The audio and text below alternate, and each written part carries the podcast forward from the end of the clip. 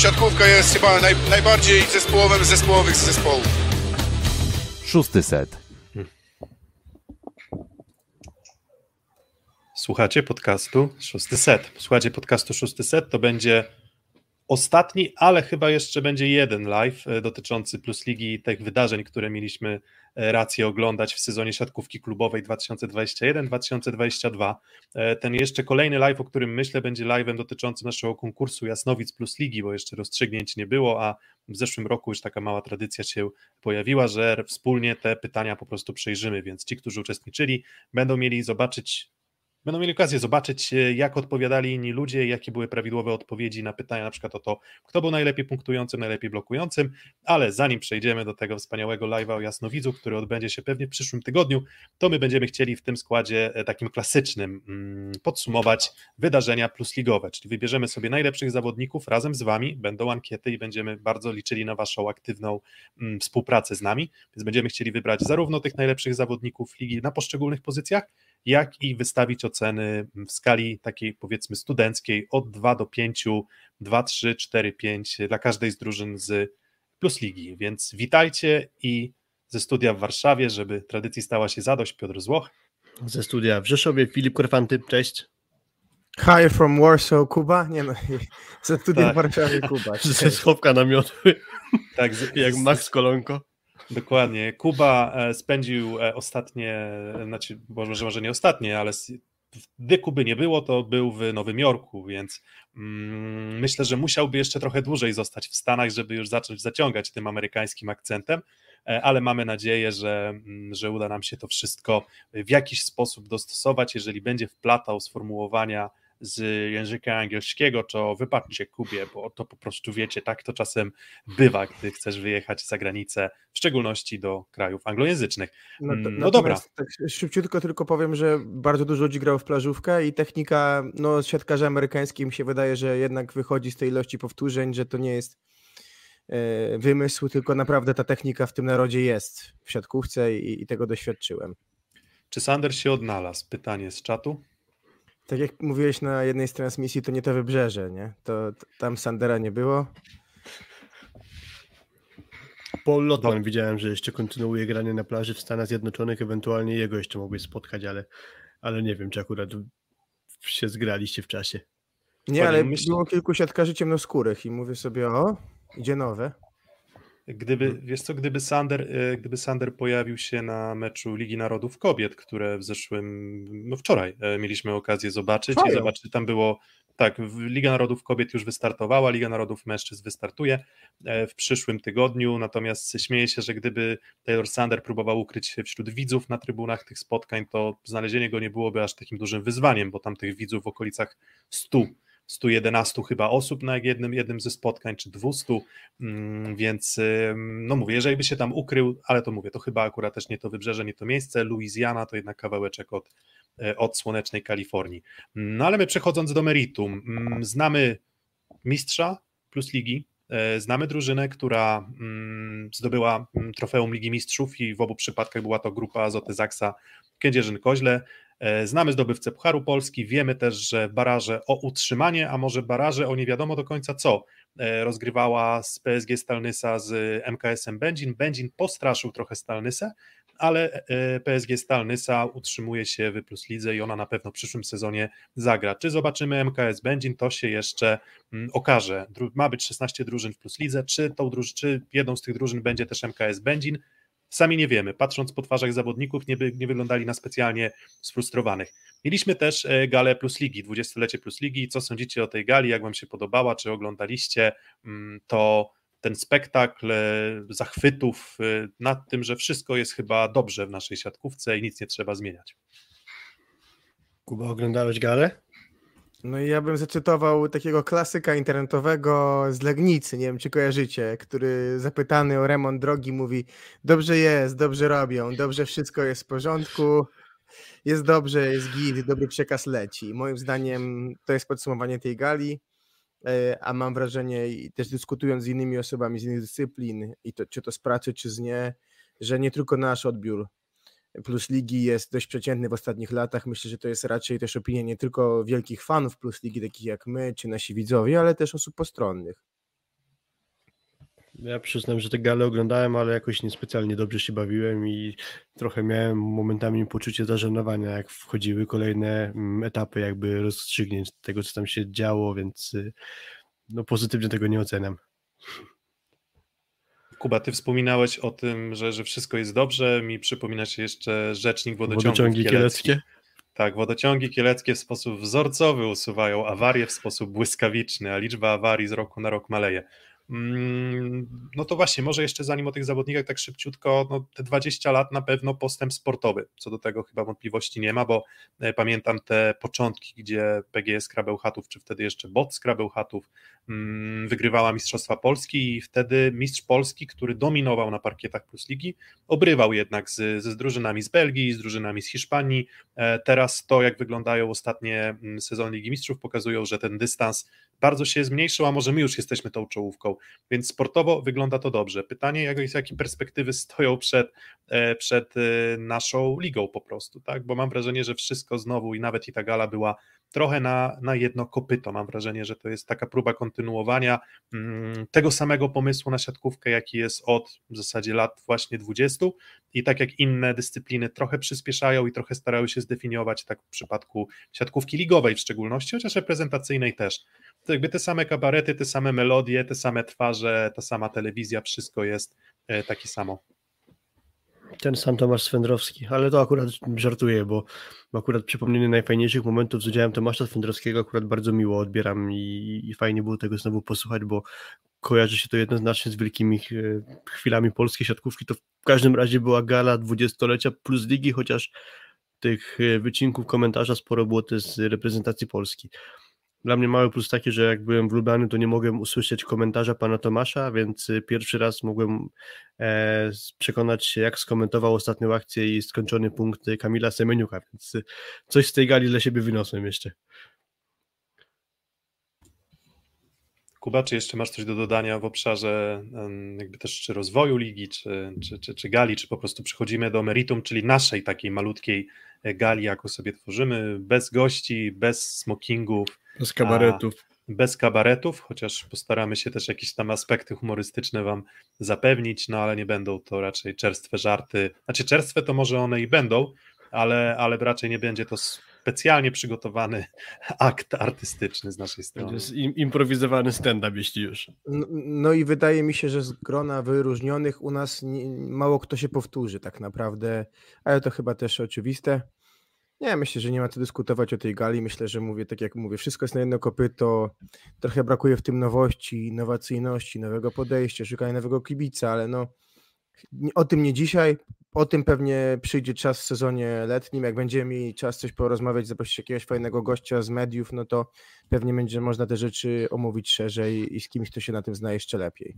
Dokładnie. A my przechodzimy do aspektów sportowych. Mm, Jaki mamy plan? Czyli na każdą pozycję będziemy chcieli przeznaczyć, no zobaczymy ile czasu, żeby to tam się zupełnie czasowo nie rozjechało, to wychodzi nam, że nie będziemy w stanie aż tak bardzo się rozgadać e, na każdy z tematów, Mm, natomiast e, pozycja po pozycji przejdziemy, Mm, no i co? I Zrobimy to w ten sposób, czyli mm, my zaproponujemy naszą czołową trójkę, którą my wyznaczyliśmy na podstawie naszej wewnętrznej dyskusji, ale oczywiście to nie będzie finalny werdykt, to będzie nasz werdykt, a ten finalny werdykt to myślę, że ułożymy też e, razem z Wami właśnie, jeżeli chodzi o, mm, o ankiety. Te ankiety na YouTubie są, mają trochę ograniczonej funkcjonalności, mm, więc one pozwalają tylko na wybór czterech postaci, więc to będą te trzy postaci z podium plus jedna postać wskazana jako inne.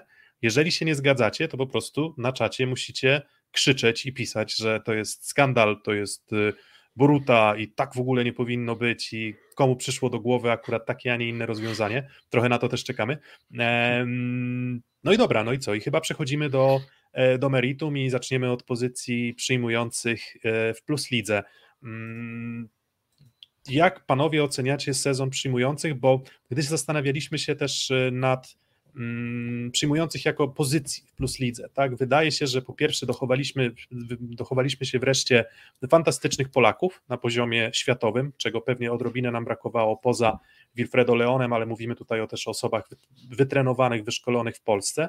Mm, I co do zasady, obsada pozycji przyjmującego w tym sezonie była mocna, natomiast co się tyczy większości zawodników, niewielu było takich, o których można byłoby powiedzieć, że byli ultra powtarzalni, że od deski do deski zagrali e, ten sezon fantastycznie.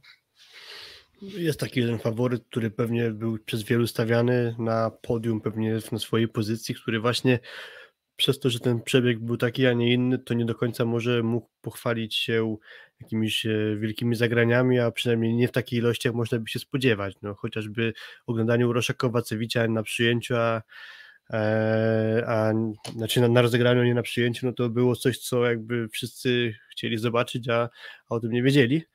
Mm, do tego postaci jak chociażby TJ DeFalco, nowa postać, e, która zamiotła plus ligą w pewnym sensie. Mm, jeszcze inna postać, pewnie niewiele oczekiwaliśmy po Diku Koju, który moim zdaniem całkiem pozytywnie spełnił swoją rolę w PGS Krze. Jako ta postać e, nowa, było kilka zawodów na pewno, e, ale jeśli o taką ogólną skalę przyjąć, to na pewno cieszące dla mnie jest to, że główne skrzypce grali, pierwsze skrzypce grali Polacy na pozycji przyjmującego i mieliśmy kilku takich, którzy, których oglądało się fantastycznie i pewnie gdzieś między nimi siłą rzeczy rozstrzygnie się wybór najlepszego przyjmującego.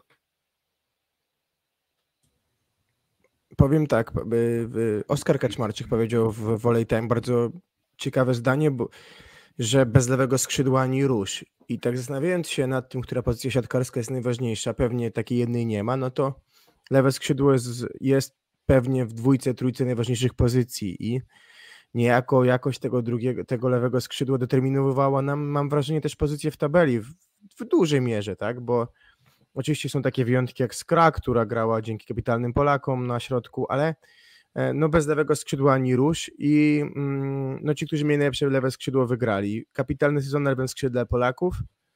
Możemy myślę sobie wymienić w dziesiątce ich w siedmiu, ośmiu, co jest absolutnym ewenementem, bo, bo sezony, kiedy jednak zdobywało się mistrzostwo, zazwyczaj były jednak z obcokrajowcem na lewym skrzydle, e, czy to Dero, czy Ebadipur, a jeszcze patrząc głębiej, no to wiadomo Antiga, czy Iwowicz, czy Lotman. E, no, tych, Polaków y, na lewym skrzydle było mniej niż więcej, teraz jest zupełnie inna tendencja i to cieszy i to zwiastuje e, ciekawy sezon reprezentacyjny, tak naprawdę bez Leona i co mi, co ja, no co ja bym zwrócił uwagę tak naprawdę, to jest to, że na ile dzisiaj lewe skrzydło staje się w wielu zespołach środkiem do rozwiązywania trudnych piłek. Kiedyś tego tak często nie było.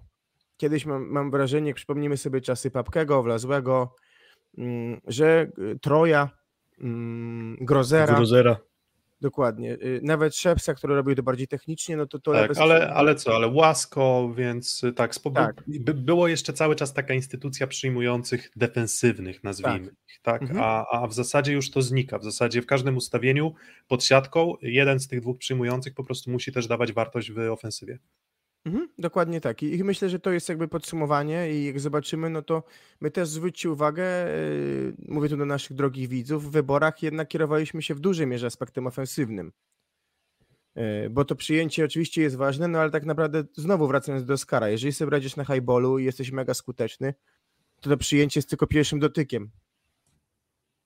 Dokładnie, a właśnie jest tak, że no cóż, mówi się, że co, rozgrywający jest nieprawdopodobnie istotny, bo przynajmniej raz albo w większości akcji raz piłkę odbija, e, a przyjmujący mają tak, że bardzo często nawet i dwa razy, tak, w zasadzie mm, wszędzie są na boisku, tak, są dookoła, w każdym z ustawień, mm, no po prostu to jest siła to jest siła motor napędowy większości drużyn. No i cóż, jaki werdykt? No werdykt chyba nie jest bardzo zaskakujący, no ale teraz pokazujemy.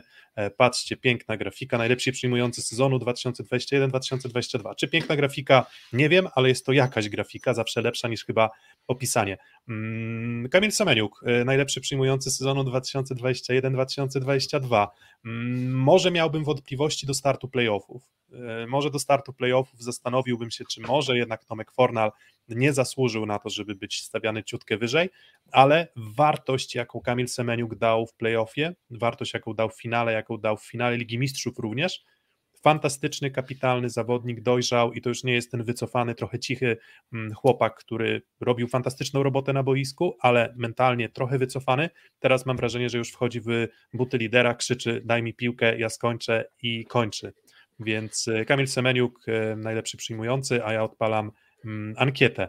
Jakie kontrowersje ewentualnie widzicie, to oczywiście też, e, też ciśnijcie na, na czacie. Mm, kontrowersje widzę tutaj pewnie w wyborze trzeciego miejsca, czyli właśnie TJ Adefalco, bo pewnie byłoby kilku innych kandydatów, którzy potencjalnie mogliby to miejsce zająć. No właśnie, pewnie ewentualnie jeszcze nikt by się nie pogniewał, gdybyśmy na podium wsadzili takiego zawodnika, jak na przykład wspomniany już Uroś Kowacewicz, może Facundo Conte, może Bartek Lipiński, e, to też zależy na co dokładnie patrzeć. O Uroszu Kowacewiczu wcześniej mówiłem, że skoro wybieramy przyjmujących, a Kowacewicz musiał niejako zagrać kilka spotkań na rozegraniu, no to miał trochę węższy dystans na to, żeby się pokazać i ewentualnie e, dać jakieś argumenty przeciwko niemu. No, cała trójka na podium, którą tutaj widzicie, musieli się uprezentować i zmagać z przyjęciem przez cały sezon, trochę więcej niż akurat Uroś Kowacewicz. E, wybraliśmy TJ'a DeFalco, mm, pewnie o jego atutach i wpływie na grę AZS-u jeszcze będziemy mówić, a co do Urosza, skoro już jego temat zacząłem, przepraszam, zdarzyło mi się kilka meczów takich głównie z czołówką, gdzie trochę nie domagał, e, Zdarzały mu się mecze, w których był kilkakrotnie, wiele razy blokowany, nie wiem, 6, 7 razy e, dostał piłką pod nogi, tak można powiedzieć. E, stąd nie był to najrówniejszy sezon Serba, ale on ma akurat taką charakterystykę, że jego nie sposób nie podziwiać i jest bardzo niewygodnym przeciwnikiem e, do, do grania, bo można mu piłkę zawsze wystawić i jest duże prawdopodobieństwo, że coś z tego będzie w stanie wyczarować. E, granie na rozegraniu to jest jedna sprawa, druga sprawa to jest to, że chociażby ostatni mecz sezonu o brązowy medal z PGS Crow przysiedział na trybunach, e, zdarzyła mu się absencja, nie jestem pewny, ale chyba zasekorysował w ostatnim tym meczu między tymi zespołami, chyba w fazie zasadniczej więc to jest tak, że on trochę też meczu wypuścił i, i, z tego względu być może jeden z argumentów właśnie będzie taki, że e, przechyli to szale na korzyść TJ'a DeFalco. E, Facundo Conte pewnie też nad tym można by się zastanowić, czy akurat nie jemu powinniśmy mm, przekazać to miano trzeciego przyjmującego plus digi. No, on miał na pewno słaby początek. Kilka pierwszych meczów, chyba trzy, to było tak, że Kowacewicz zdecydowanie błyszczał, Facundo Conte nie mógł się za bardzo jeszcze odnaleźć. Potem było już coraz lepiej, ale czy finalnie postawilibyśmy go wyżej niż y, Defalco? Nie wiem, co dla was przemawia za TJ-em? Y, Piotrek, ty pewnie trochę sędzia we własnej sprawie, więc zacznijmy może od tego, że najlepiej Ale, ale ja dałem, ale ja dałem Urosza. Akurat, no tak. Więc wiesz, jakby, żeby, żeby wyklarować, tak? Więc to nie jest tak, że, że, że, że to ja i mówię, ja dałem Urosza za rezultat końcowy? I za value pewnie, tak, w, w, końcówce, w końcówce sezonu, tak, chociaż tam też kontuzja niby z, z PGS grał Bełchatów, natomiast no też trudno było mieć jakieś duże, duże zastrzeżenia do, do jego gry, chociaż znowu pytanie, czy Facundo Conte na dystansie całych playoffów nie prezentował się lepiej od Urosza Kowacewicza, tak, no a jeżeli nie ma go w naszej czołowej trójce, no to znaczy, że że jeżeli mówimy o Uroszu, no to może jest tak, że faktycznie Conte podgonił tego Urosza w, w, w ścisłej końcówce mm, w ścisłej końcówce sezonu. Mm, co do argumentów za Defalco, no to mówię, słucham, no bo to mówię, Kuba, Kuba Filip, dlaczego właśnie Defalco, a nie Urosz? Najlepiej punktujący ligi. Mhm. Mm, bardzo mało falował w trakcie sezonu, to znaczy e, okej, okay, pewnie mamy w pamięci końcówkę ze Skrą, no chłop nie wytrzymał, zagrał dwa razy inaczej niż powinien mm, i to kosztowało drużynę awans do półfinału. I, I na pewno tego szkoda i myślę, że na pewno to się jakimś tam małym cieniem kładzie na jego pobyt w Olsztynie, szczególnie wśród, y, wśród kibiców y, drużyny z Olsztyna, ale mm, tutaj mi się wydaje, że też taki, z mojej perspektywy był taki aspekt zaskoczenia. Ja się nie spodziewałem, że to będzie taki kod. E, I on jakby Urosz przychodził z pewną określoną e, rangą, minął Roszak, że y, no po prostu zawsze ciąży ilość bloków, jaką robią mu polscy środkowi. Kiedyś o tym rozmawialiśmy, mam takie wrażenie, że on y, bardzo mocno wykorzystuje zły technicznie blok, a nasi środkowi mają blok dobry technicznie i często jak on nie łapie na zasięgu, to jest łapany. Defalco w meczach z drużynami stopu też nie wyglądał kapitalnie, też mówmy się, chociażby mecz o, trzeci, o ćwierćfinał ze Skrą zagrał Pierwszy mecz bardzo słabo, pierwszy mecz średnio, drugi fatalnie, trzeci dobrze, ale końcówka zagrał słabo. Natomiast był niesamowicie równy przestrzeni całego sezonu, no i te to jak oni ciągnęli z Butrynem drużynę, 21 punktów, 22 punkty w trzech setach, to było kapitalne, tak? I, I on miał w tych meczach wszystko, blok, miał zagrywkę, miał atak, był niesamowicie zdrowy i niesamowicie dużo dawał też drużynie, jeżeli chodzi o wytrzymanie tempa gry rywala. Z drugiej strony on ma jedną rzecz, na którą musi pracować, to jest jego mental, bo były takie momenty, kiedy on kwasił, że tak powiem, wiecie o co chodzi, nie szło i on taki chodził smętny, taki nie był Patrzyło liderem, się na niego i miało się wrażenie, że ciągnie w dół swoich kolegów. Ja takie wrażenie Mhm. odniosłem. E, co Tak, do że frustracja. Czuć było po Tak, prostu frustrację tak. trochę w stylu jestem fantastyczny, żeby nie powiedzieć, że jestem zaje, a, a moi koledzy nie są tacy super. I przecież ja skoczyłem idealnie do bloku i, i takie poszukiwanie, kto tam tej piłki nie odbił w obronie, to, to trochę, trochę tak mowa ciała e, Tak. DeFalco wyglądała, natomiast no wiecie, no to jest trochę jak na Orliku, jeżeli masz tego jednego kolegę, który wszystkich dryblował, no to on też bardzo często to nie były osoby, które, które były naj, najmilsze na świecie. Bardzo często były to osoby, powiedziałbym może odrobinę toksyczne, natomiast no, sportowo dowoziły, tak? I, mm, no i TJ dowiózł. Mhm.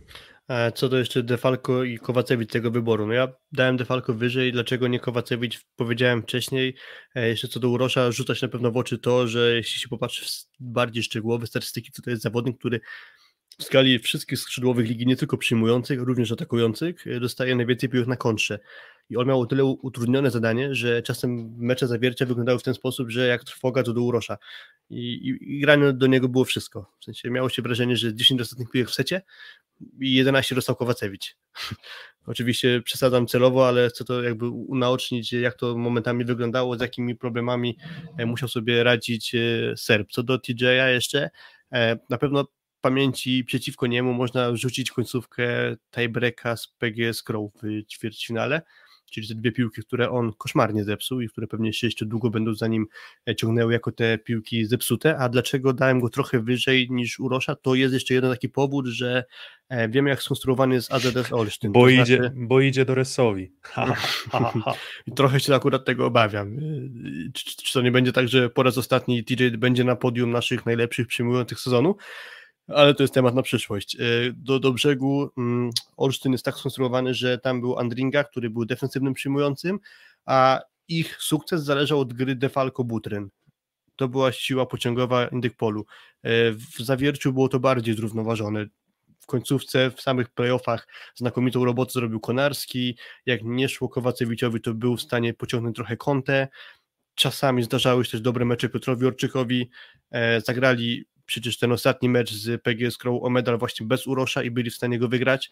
Więc to było tak, że Kowacewicz był mniej niezbędny aniżeli TJ Defalco. Wyciągniemy Defalco z Olsztyna i moim zdaniem oni by tego ćwierćfinału z PGS Crow już nie wygrali.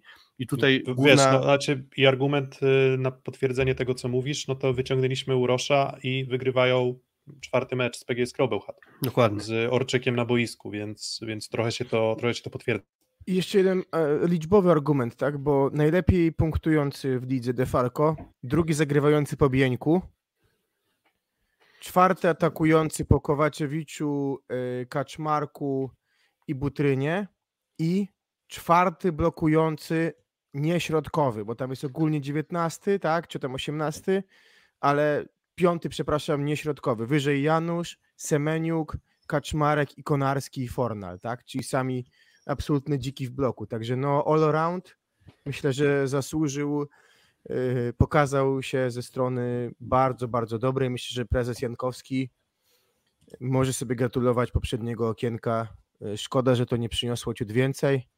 Ale, No, ale- tak, ale, ale to widzisz, to nawet jak wspomi- wspominamy ten, tę końcówkę z PGS Krobełchatów, no to być może tej końcówki by nie było, gdyby nie TJ DeFalco, prawda? W sensie, a może nawet jesteśmy tego pewni, że na dystansie sezonu by nie było, ale i w tym konkretnym meczu on przecież grał dobrze. Mhm. To, to, to, to on po prostu ciągnął te, wtedy tę drużynę i to był jego najlepszy mecz w playoffach, niestety. Znaczy w playoffach, półfinałach, może tak. Mm, W półfinałach, ćwierćfinałach, w ćwierćfinałach. Chciałbym, żeby było w półfinałach. No ale w ćwierćfinałach na pewno e, najlepszy mecz. Dobra, to jeszcze na zakończenie dyskusji o przyjmujących. e, Trzy postaci, które trochę Was zaskoczyły na plus i trzy postaci na minus. Nie, musi, nie musicie tutaj dokładać jakiejś tam bardzo szerokiej analizy. Mm, Kuba, masz to ułożone w głowie już? Bo ja się muszę zastanowić chwilę. Mm, Na plus, na, na plus. Mm, Pod, potwierdzam to, co mówiłeś, że Koi, że wydawało się, że będzie bardziej hamulcowym, a nawet sam Oskar powiedział o tym, że on najlepiej wyglądał ze skrzydłowych skryp w, w meczach o, o trzecie miejsce z zawierciem, więc, więc Koi, który oczywiście no, pewnych mankamentów nie wyeliminuje, nie będzie finezyjny w przyjęciu, mm, ale no, myślę, że no, jak na to, jak Sander ich zostawił, no to, to było ok zastępstwo. Na plus, ym, na plus Algrawi, absolutnie bardzo fajny transfer, który dużo dał świeżości Nysie, który postawił ich na nogi, który ten, ten problem Nysy, który był, tak, czyli słaby Kwasowski, no Pęczew nie wypał, no, no, no naprawił, myślę, że tu nie ma wątpliwości. I ostatnim meczem sezonu jeszcze sobie podbudał na pewno opinię, tak. bo ten mecz z Będzinem 3 do 2 to w dużej mierze właśnie zasługa e, El Grauiego. Dokładnie. I korci, żeby powiedzieć Paweł Rusin, ale nie. Yy, tak. Dość wąski wycinek, ale Tomasz Rousseau przez długi czas był bardzo takim Quiroga, Quiroga. Quiroga też. Kiroga też, Kiroga też, ale bardziej w sumie gdyby Rousseau trochę dłużej tę swoją pasce przedłużył, takich znakomitych występów, bo naprawdę jak na siebie, bo to też trzeba odpowiednią miarę przybrać, to, to mi imponował właśnie Belk na przyjęciu. E, Z Mm. innych nazwisk, e, takich pozytywnych zaskoczeń, mm, nie wiem, ciężko powiedzieć, Jakub Szymański mi się podobał też, ale to, to też chyba nie jest zaskoczenie, bo, bo po nim Tak, wiemy, wy- że, że ciekawe- będzie można pewnie niedługo już po nim oczekiwać. Tak, ciekawostka, jeżeli chodzi o Szymańskiego, to był to zawodnik, który na wysokiej piłce w tym sezonie był najskuteczniejszym skrzydłowym ligi, bo to efektywność na poziomie tam 37%, gdzie średnio każdy skrzydłowy gdzieś tam 17-18% efektywności osiąga, więc y, bardzo dużo świadczy to o jego potencjale, natomiast też kontuzje, też trochę te problemy zdrowotne, które, które przeszkadzały w tym, żeby pewnie ten sezon był spektakularny, ale w ogóle cała para, znaczy cała para, trójka, Kiroga, Rousseau i Szymański to były złote strzały GKS-u. Nie spodziewałem się, zresztą nie bez powodów też GKS, z uwagi na taką powiedzmy przewidywaną przeze mnie słabość lewego skrzydła, e, stawiałem dość nisko. Mm, Na pewno na plus y, dokładam właśnie Koja, za to, że też spodziewałem się, że będzie dużo, dużo gorzej. Mm, No i myślę, że też Lipiński za to, że w momencie, w którym ciągnął ten Gdańsk, no to tak jak w zeszłym sezonie były momenty, w których grał kapitalnie, tak i w tym sezonie e, powtórzył to, tak? Więc znowu tutaj pewnie ktoś by się zastanawiał, dlaczego taki zawodnik nie idzie, nie idzie wyżej, no ale o tym, gdzie pójdzie, no to jeszcze, jeszcze czas pokaże. Mm, Ci, którzy tam śledzą plotki transferowe, już pewnie wiedzą. Rozczarowania na pewno Piotr Berger. właśnie. Berger, Mhm. Bo spodziewałem się więcej. Oczywiście to nie taką rolę pewnie miał pełnić, do nie takiej roli w zespole był, był przyzwyczajony, natomiast myślę, że bez wątpienia Berger. Bardzo słaby sezon Grobelnego. Drugie. I- Sandero. I, I myślę, że Sam Dero byłby trzecią postacią, którą wskazuje jako takie, takie rozczarowania, e, rozczarowania sezonu. Nie małe, nawet nie małe, ogromne. Takie, takie naprawdę, naprawdę duże, bo to nie są troszeczkę rozczarowania, tylko zawodnicy, którzy zawiedli. A, A jeśli nie ogromna, a duża, to myślę, że Emila de Badipur. I Kwolek troszeczkę też pewnie, chociaż tam pewnie też dochodzi zdrowie i cała atmosfera w drużynie, ale jedno pytanie na koniec. Dlaczego nie ma tu drugiego me- złotego medalisty? Co spowodowało waszym zdaniem, że Śliwka nie jest w top 3, tylko nie wiem, bliżej, nie wiem, top 7? U nas, Jeśli- jest, u nas jest top 6, jak patrzę, Okej. bo jeszcze Kowacewicz, Conte i Śliwka, więc... A dlaczego? To może Filip. Postaram się nie przedłużać. Myślę, że dlatego, że w skali Aleksandra Śliwki zagrał gorszy sezon niż poprzedni i zmieniła się trochę charakterystyka grania Zachsy. To znaczy piłki w ataku w zeszłym sezonie otrzymywane przez Śliwkę, kilka z nich zabrał Kaczmarek. Mhm. Czyli tak Janusz poprowadził granie, że zwiększyła się rola w ofensywie Łukasza Kaczmarka, a trochę, mniej więcej jedna piłka na set jest to mniej dla Aleksandra Śliwki i myślę, że zagrał gorszy sezon w przyjęciu.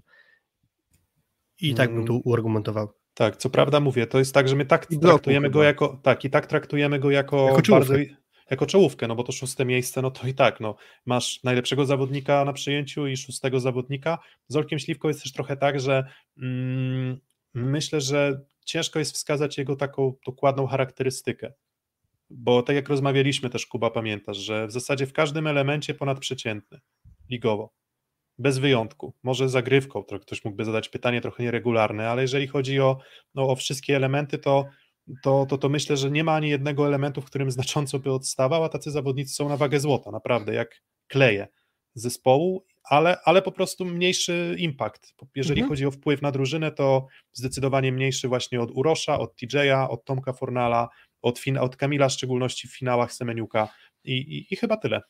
Mhm. Jasne. Czy macie grafikę dla trzech najgorszych przyjmujących? To byłoby ciekawe podium, to chyba musiało być wklęsłe, prawda? Że kto się najbardziej zapada pod, pod ziemię. Nie, nie mamy, nie mamy ale, ale właśnie chcemy też e, przejść pozycja po pozycji. Dobra, e, przechodzimy do kolejnej pozycji, puszczamy dżingielka i zobaczymy, jaka tam będzie następna. Szósty set. Mm, W ankiecie najlepszym przyjmującym plus ligi według Was jest Kamil Semeniuk, 90% głosów. Um, Fornal 8%, Defalco 1, ktoś inny 1%. Mamy nadzieję, że nie były to jakieś drastyczne, mm, drastyczne kontrowersje. E, a my przechodzimy do tej kolejnej pozycji. No i kolejną pozycją, którą przeanalizujemy są rozgrywający. Rozgrywający i znowu mamy postaci z y, Zaksy, bez zaskoczenia. Natomiast pytanie, czy miejsca 2 i 3 są zaskoczeniem, Mm, bo tutaj wybraliśmy Grze, Grzesia Łomacza jako postać y, na tym drugim miejscu, bo moim zdaniem to był fantastyczny sezon Grzegorza, mm, też jak na możliwości drużyny i możliwości skrzydeł, o których wspominaliśmy i pewne trudności. To nie była łatwa gra i musiał pobiegać Grzegorz Łomacz w tym sezonie. No i Janek Firlej, który mm, co do którego można było mieć pewnie zastrzeżenia, natomiast znowu trochę oceniamy też wartość dla drużyny, no i ta wartość Firleja była ogromna, duet Firley-DeFalco to chyba najprzyjemniejszy do oglądania duet um, rozgrywający skrzydłowy w lidze.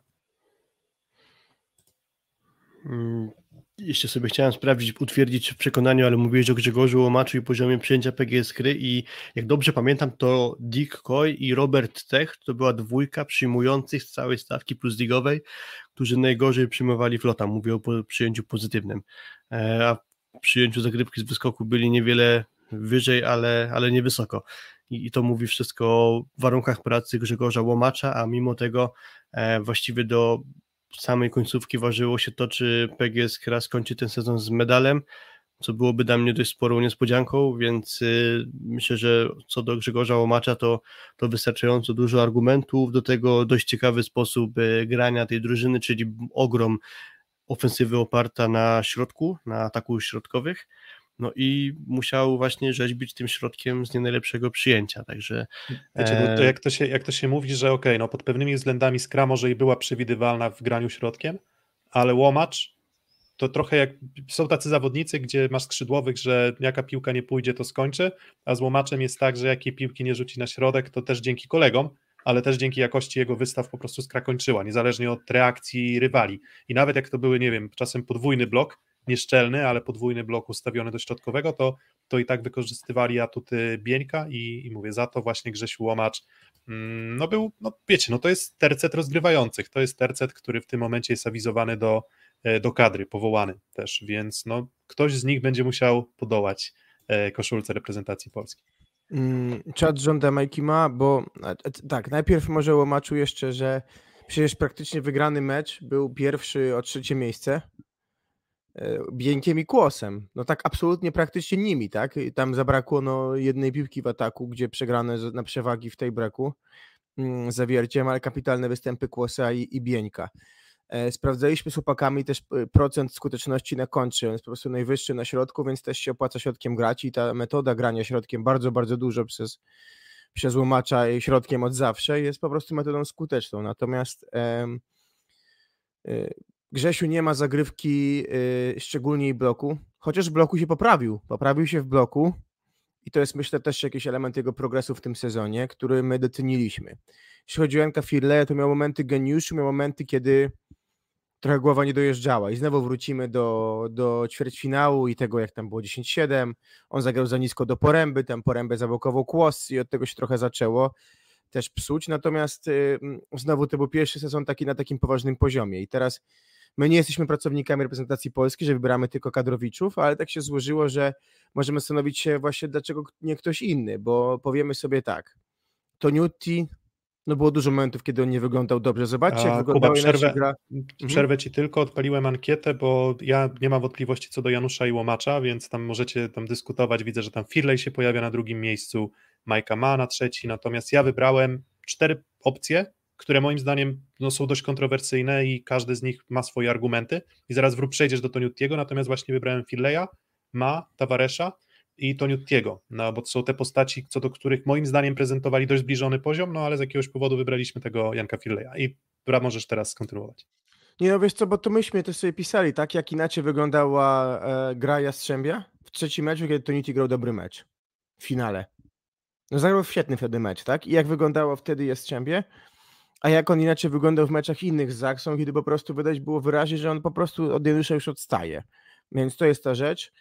Mm, myślę, że też oczekiwania, jakie były do Toniutiego, że przyjdzie, rozpocznie dynastię w Jastrzębiu, się nie spełniły po prostu, tak? Bo nam się wydawało, że jego odejście to jest jakiś game changer, tak, że teraz będzie Jastrzębie tak rządziła, jak rządziła Zaksa.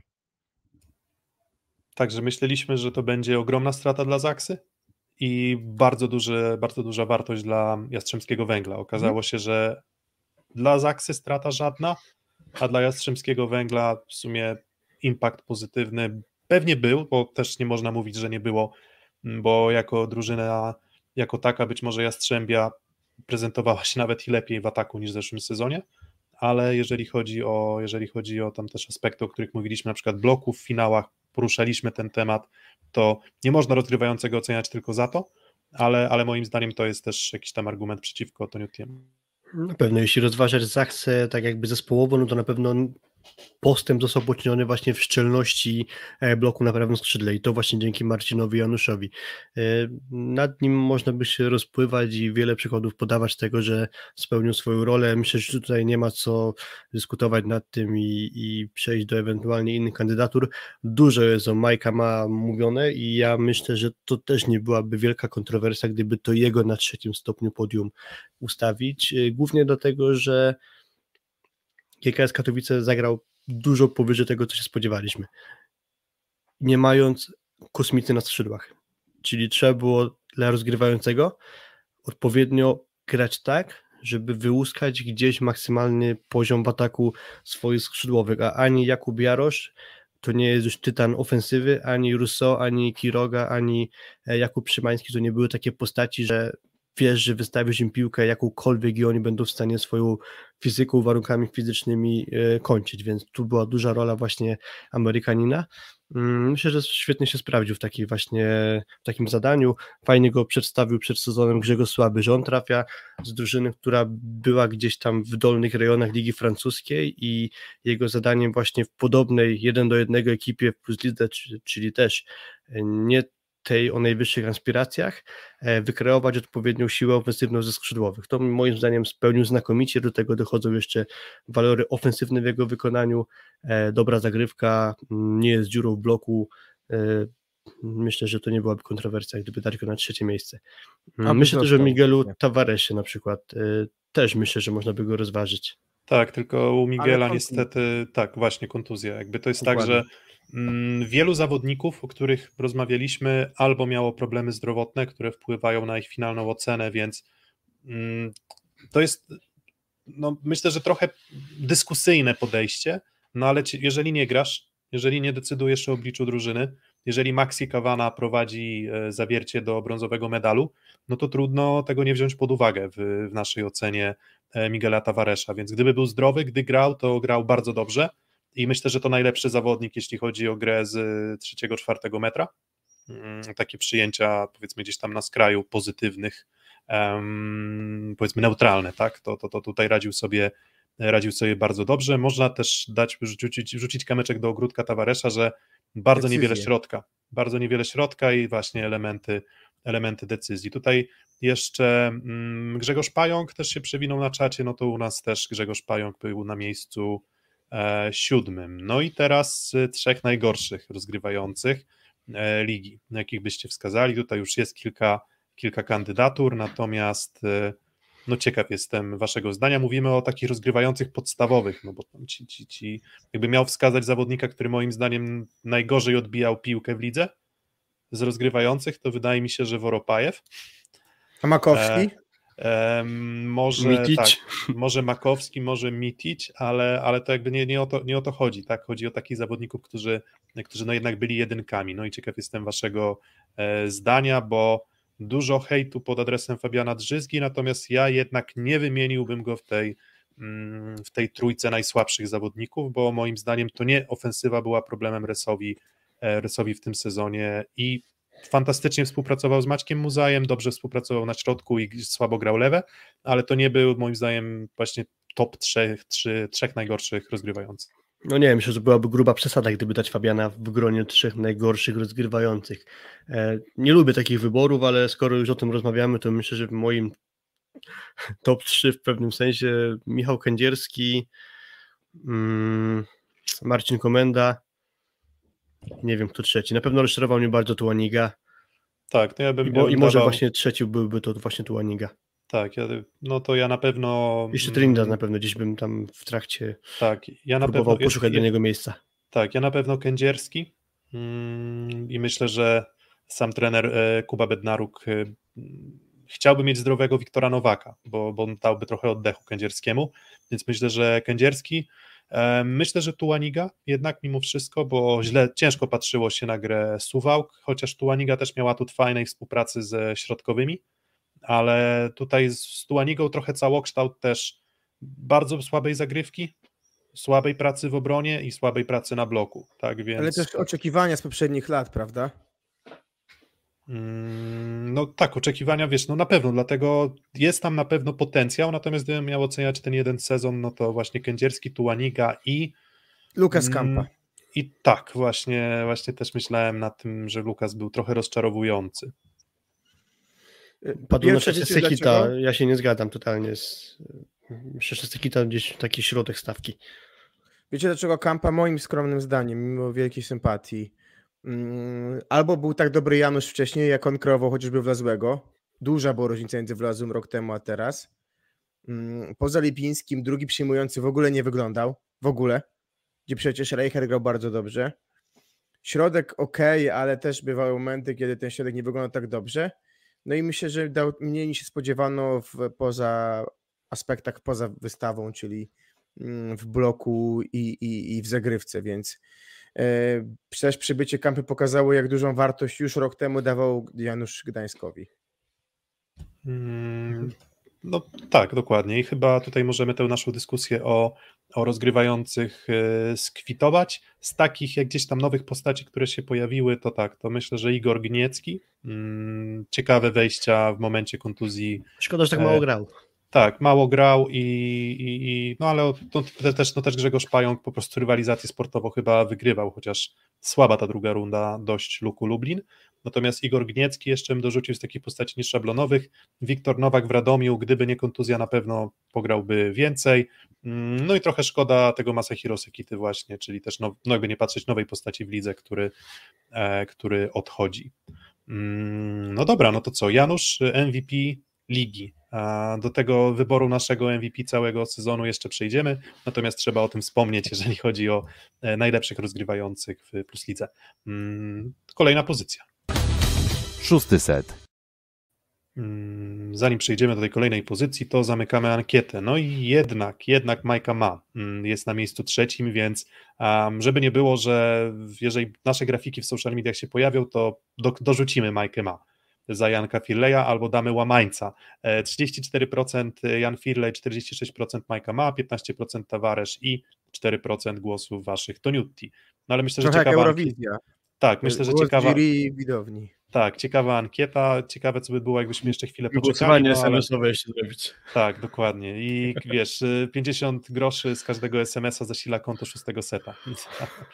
W sumie. No i co, czyli to by wyszło jakieś 3 złote. Haha. Taki, taki śmieszny żart. Dobra, e, kończymy, przechodzimy do kolejnej pozycji, więc Majka ma na trzecim miejscu. Dobra, kolejna pozycja. E, najlepsi środkowi. I teraz będzie kontrowersja pewnie, bo na Twitterku, jak patrzyłem, były też ankiety tego typu i bardzo jestem ciekaw, czy Bieniek, czy Huber i właśnie taką ankietę odpalę, bo co do tego, że oni byli najlepszą dwójką środkowych w lidze, mało kto chyba ma mieć, może mieć wątpliwości. Na trzecim miejscu Karol Kłos, moim zdaniem też fantastyczny sezon, gdyby nie dwóch kosmitów wyżej, to mówilibyśmy o też środkowym na, na kapitalnym poziomie, który też nie zaczął moim zdaniem sezonu dobrze, ale jak się rozkręcił, no to jakby liczba bloków punktowych też, którą zdobył, e, mówi sama za siebie. Zaraz odpalę ankietę, czy Huber, czy Bieniek i zobaczymy, co, e, co wybierzecie. Ja zacznę od tego dyskusji, że dla mnie ogromnym zaskoczeniem jest poziom gry zaprezentowany przez Norberta Hubera. Ja patrząc na niego w PGS nie sądziłem, że on będzie w stanie tak wręcz monstrualny sezon zagrać właściwie i bardzo szkoda, że zakończony kontuzją i nie mógł się zaprezentować chociażby w Lublanie na boisku, a to już jest inna, inna historia. E, postawiłbym tak naprawdę obu na pierwszym stopniu podium. to byłoby dla mnie najwygodniejsze. Mm, pewnie by trzeba poszukać dokładnie statystyk jeszcze i nie chcę tutaj recytować y, różnych statystyk, ale, ale no bardzo podobny sezon obu panów i i ciężko mi wybrać tak naprawdę jednego. Więcej bym miał do zastanowienia co do obsady trzeciego stopnia podium. Mm, no ale, ale jednak spróbujmy ten, spróbujmy się zastanowić. To ja powiem, dlaczego ja uważam, że Bieniek. O tak. Uważam, że mhm. Bieniek, dlatego że jego wpływ to jest case Defalco versus Urosz Kowacewicz. Wpływ Bieńka na drużynę PGS Krybełchatów był większy niż Hubera na drużynę Zaksy. Mhm. Huber to, to, miał to świetnych, tak, Huber, Huber miał świetnych skrzydłowych obok siebie na bloku, miał kapitalnie zorganizowaną drużynę w defensywie, która też bardzo pomagała. Natomiast jeżeli chodzi o indywidualny wpływ na drużynę, to tutaj all the way Mateusz Bieniek moim zdaniem mm, bez jego gry też PGS Krybełchatów gdzieś walczącej o, o medale mogłoby nie być, tak? Mm, on po prostu sam mecze rozstrzygał i wyniki takie jak tam, oczywiście Huberowi też zdarzały się mecze, że zdobywał, nie wiem, po 20 punktów w meczu, ale, ale jednak na dystansie całego sezonu Bieniek po prostu według mnie dawał większy wpływ i dlatego ja go wybrałem wyżej. Wyobraźcie sobie PGS Kre bez Mateusza Bieńka i Zaksę bez y, Norberta Hubera. No, moim zdaniem PGS Kra z Sebastianem Adamczykiem, a Zaksa z Reino to są jednak już trochę inny, inne skale strat. Mm, gdyby nie, wypadł Mateusz Bieniek PGS3, to na pewno byłby to gorszy sezon Bełchatowian. To, to pytaliście o liczby, to ja myślę, że też, bo my mamy wizualne pewnie i nasi widzowie odczucia. E, liczby. Mm, blokujący, ok, pierwszy kłos, drugi Hubert, trzeci Bieniek. To jest kolosalny progres Bieńka w bloku. I tak naprawdę trzeci był Bieniek egzekwo z Reino plus Smith, tak? Czyli z drugim, przyjmują, drugim środkowym Zaksy. Dalej punktującym rankingu Bieniek jest 15 i jest pierwszym środkowym y, i ma 80 punktów więcej niż Hubera. Oboje grali mniej więcej od deski do deski, nie licząc tam jednego meczu Hubera. E, no i zagrywających ranking oczywiście wygrywa w cuglach Bieniek, bo ma o 20 asów więcej niż Defalco i Butryn. Także wydaje mi się, że gdzieś te liczby dużo mówią właśnie o impakcie, jaki miał Bieniek na drużynę. Jeżeli chodzi o newralgiczne momenty, czyli y, końcówki setów i jego zagrywki. Ja sobie przypominam, że rozstrzygnęły 4 albo 5 spotkań. Y, z drugiej strony Huber wykonał kolosalny postęp i myślę, że najuczciwie byłoby dać ich egzekwon, ale musieliśmy wybrać i chyba tam jednym głosem, tak? Był Bieniek wyżej od Hubera. Mm, dokładnie i tutaj oczywiście spodziewałem się akurat tego, że, że ta ankieta jednak będzie decydowała, e, będzie no, tak przekierowywała się jednak w stronę Norberta Hubera, jakby nie, nie dziwi mnie to. Mm, natomiast, no mówię, ja, ja przy jakimś tam swoim zdaniu oczywiście, oczywiście to Ale w siódemce będą oboje, w siódemce będą Mateuszem, oboje. Tak, dokładnie. W siódemce będą oboje i teraz jeszcze poza Mateuszem Bieńkiem i tę dyskusją pewnie taką no, odwieczną, tak, już teraz, jeżeli chodzi o podsumowania plus ligi tego sezonu konkretnego, no to to trzecie miejsce. Tutaj też głosy, że mm, Kłos y, robi bloki na zagrywce Bieńka, gdzie rywale mają siatkę na, na, na trzecim metrze. Mm, no to jeżeli nie Karol Kłos, to kto? To kto byłby Poczekaj, taką trzecią... A wiesz przy jakim ustawieniu zrobił najwięcej bloków Huber? Przy zagrywce Smitha. padło, padło, musiało, musiało paść, więc dzięki Kuba. Um, mówię, no Brakowało no kto, nam tego, jak byłeś w Stanach. Mówię, kto, kto jeśli nie Kłos? E, rzucę paroma nazwiskami, żeby jakoś tam zniuansować dyskusję. Myślę, że Łukasz Wiśniewski nie byłby wielką kontrowersją, gdyby go tam umieścić. Mm, wiadomo, jest Karol Kłos przed nas wybrany. E, myślę, że na, na pochwałę zasługuje też, może nie aż tak, żeby na stopień podium go wstawić, ale Miur zniszczą myślę, że bardzo na plus. Pojawia się na rzeczy David Smith, czyli nie tylko Kuba jest za tym, żeby y, propsować e, Davida Smitha. Mm. Tutaj widzę, że dużo, du, dużo zaksiarzy jest na czacie. Smith, kapslokiem, kapslokiem już kolejny to, pisze. Smith. Sezonu, sezonu, nie playoffu. Myślę, że playoffu nie ma wątpliwości, ale tak, sezonu, tak, no to... Ja na przykład nie miałem wątpliwości o tej trójce i tam daleko dalej są inni pozostali. Ja myślę, że też Poręba bardzo wysoko u mnie by był jednak za bardzo solidny sezon. E, a na przykład Mm, Juri pewnie trochę problem z kontuzją tak? jego. Mhm. Więc, więc mówię, za, zachęcam też do, do przyjrzenia się z, statystyką Davida Smitha, tak? Jakby playoffy bez dwóch zdań. W fazie zasadniczej trzy ataki na mecz, dwa, dwa, cztery, trzy, trzy, znowu dwa, pięć, gdzieś tutaj pourywane sety, przeplatanie się z, mm, z Krzysiem Rejno na, na, na pozycji środkowego, który też wchodził i grał bardzo dobrze, żeby nie było, więc to nie jest ujma dla, dla Davida, natomiast no, w porównaniu do Kłosa, który od deski do deski grał mm, i grał moim zdaniem bardzo dobrze, no to moim zdaniem tutaj David Smith po prostu przegrywa. Playoffy? Owszem, cały sezon raczej, raczej nie David Smith. E, Łukasz Wiśniewski lub Juri Gładyr? Juri Gładyr kontuzja znowu, więc nie. A czy Łukasz Wiśniewski dał aż taką wartość e, Jastrzębiu w tym sezonie? Myślę, że trochę większą niż Gładyr. Gładyr grał niewiele, więc może nie aż tak łatwo sobie go jakoś sklasyfikować, ale e, mam przed sobą statystyki środkowych i powiem wam, Gładyr, okej, to nie jest kluczowa cecha, ale najwięcej obron na set, to jest dla mnie zaskakujące, wśród środkowych oczywiście. Najwięcej wybloków na set. E, Drugi, jeśli chodzi o bloki punktowe na set, no to to już jest istotna sprawa, bo jednak środ, blok wśród środkowych to jest bardzo pożądana cecha. E, Jest problem z atakiem jego. Efektywność ataku gdzieś dopiero w środku stawki. Trochę bym to zrzucił na karb grania z Toniut Team, bo o nim często powtarzaliśmy to, że on te środkowymi się nie mógł zgrać i, i to pewnie na tym ucierpiał częściowo Juri Gładyr. Do tego jeszcze ta kontuzja, więc y, no na pewno murowany kandydat do podium to nie jest, ale myślę, że dobry sezon w jego wykonaniu, gorszy niż ubiegły, tego jestem pewny. Tutaj Kozamernik, Dryja, Patryk Niemiec, e, to jeszcze przejdziemy do tych trzech rozczarowań. Mm, Kto jeszcze?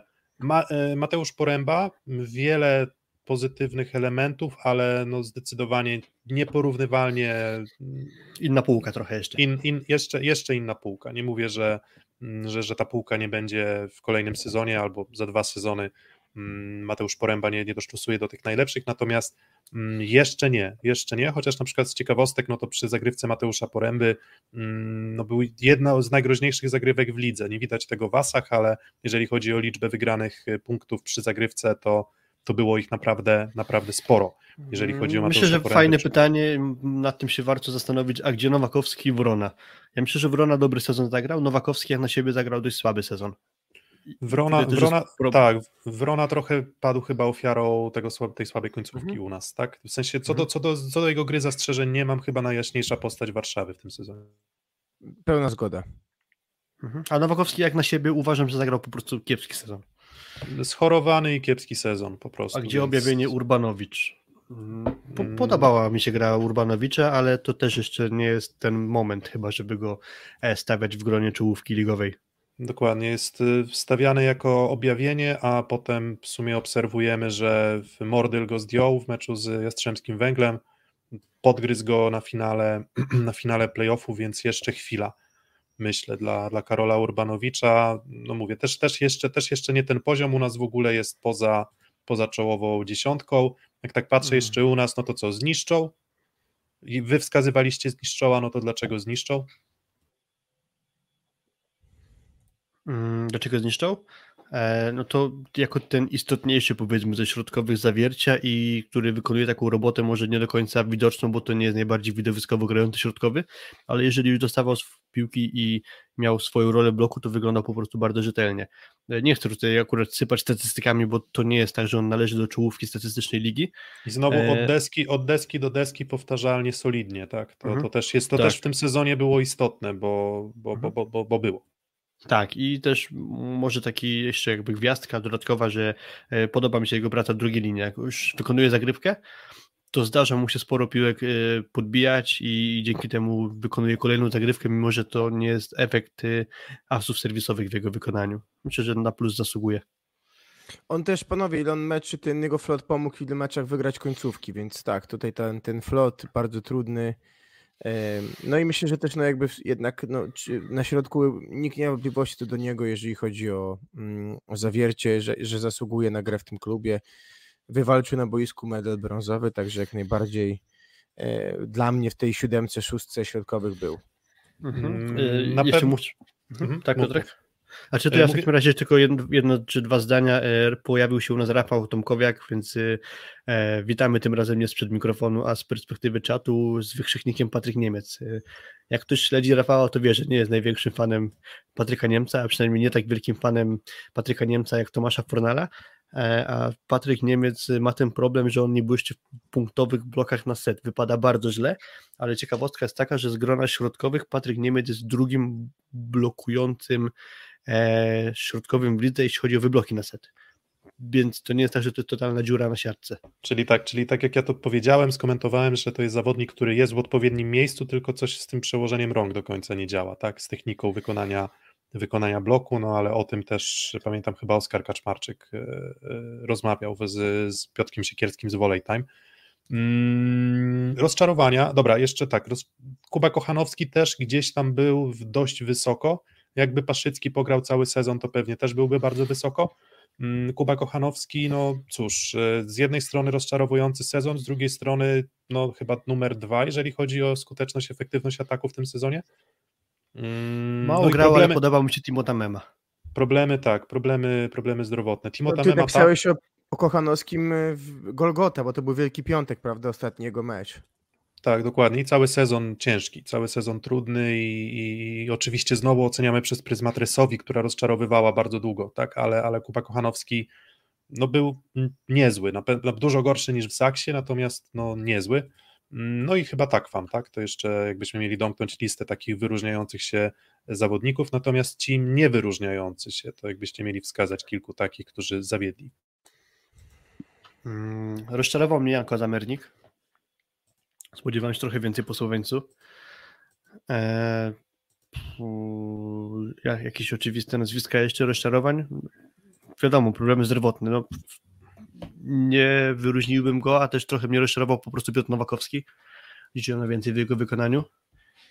Mm, Mitch, Stoll, Mitch, Mitch Stoll No tak, na, krótka na, na przygoda jego.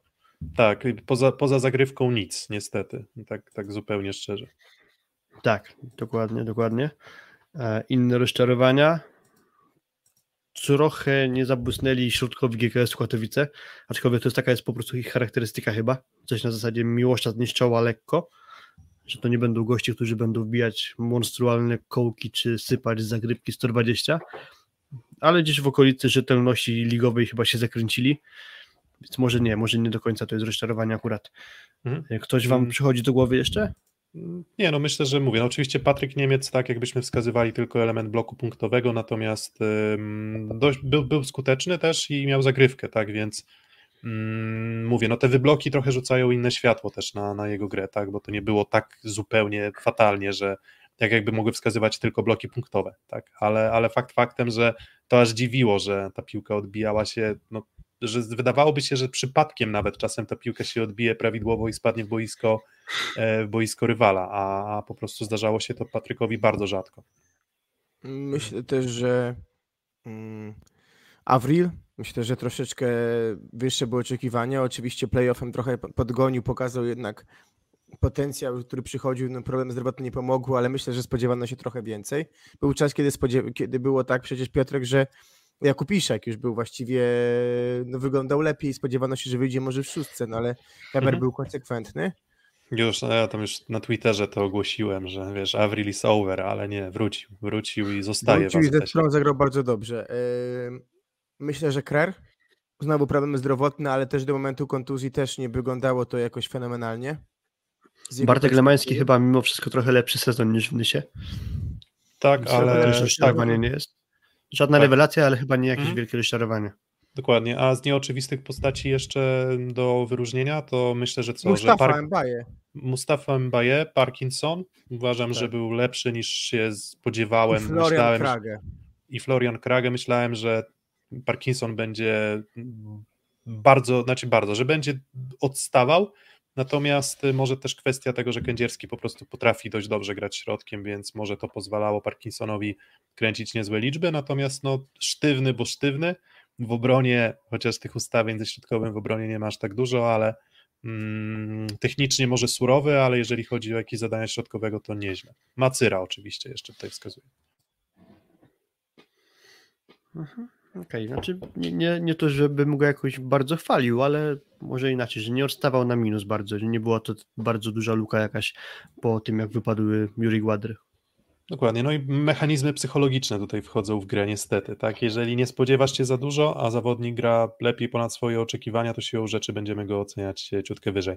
Um, dobra, tyle o, tyle o środkowych, a jeżeli chodzi o wasz wybór, no to 70% Huber i 30% Bieniek, tak, więc Mm, postawił nowości zadziałał.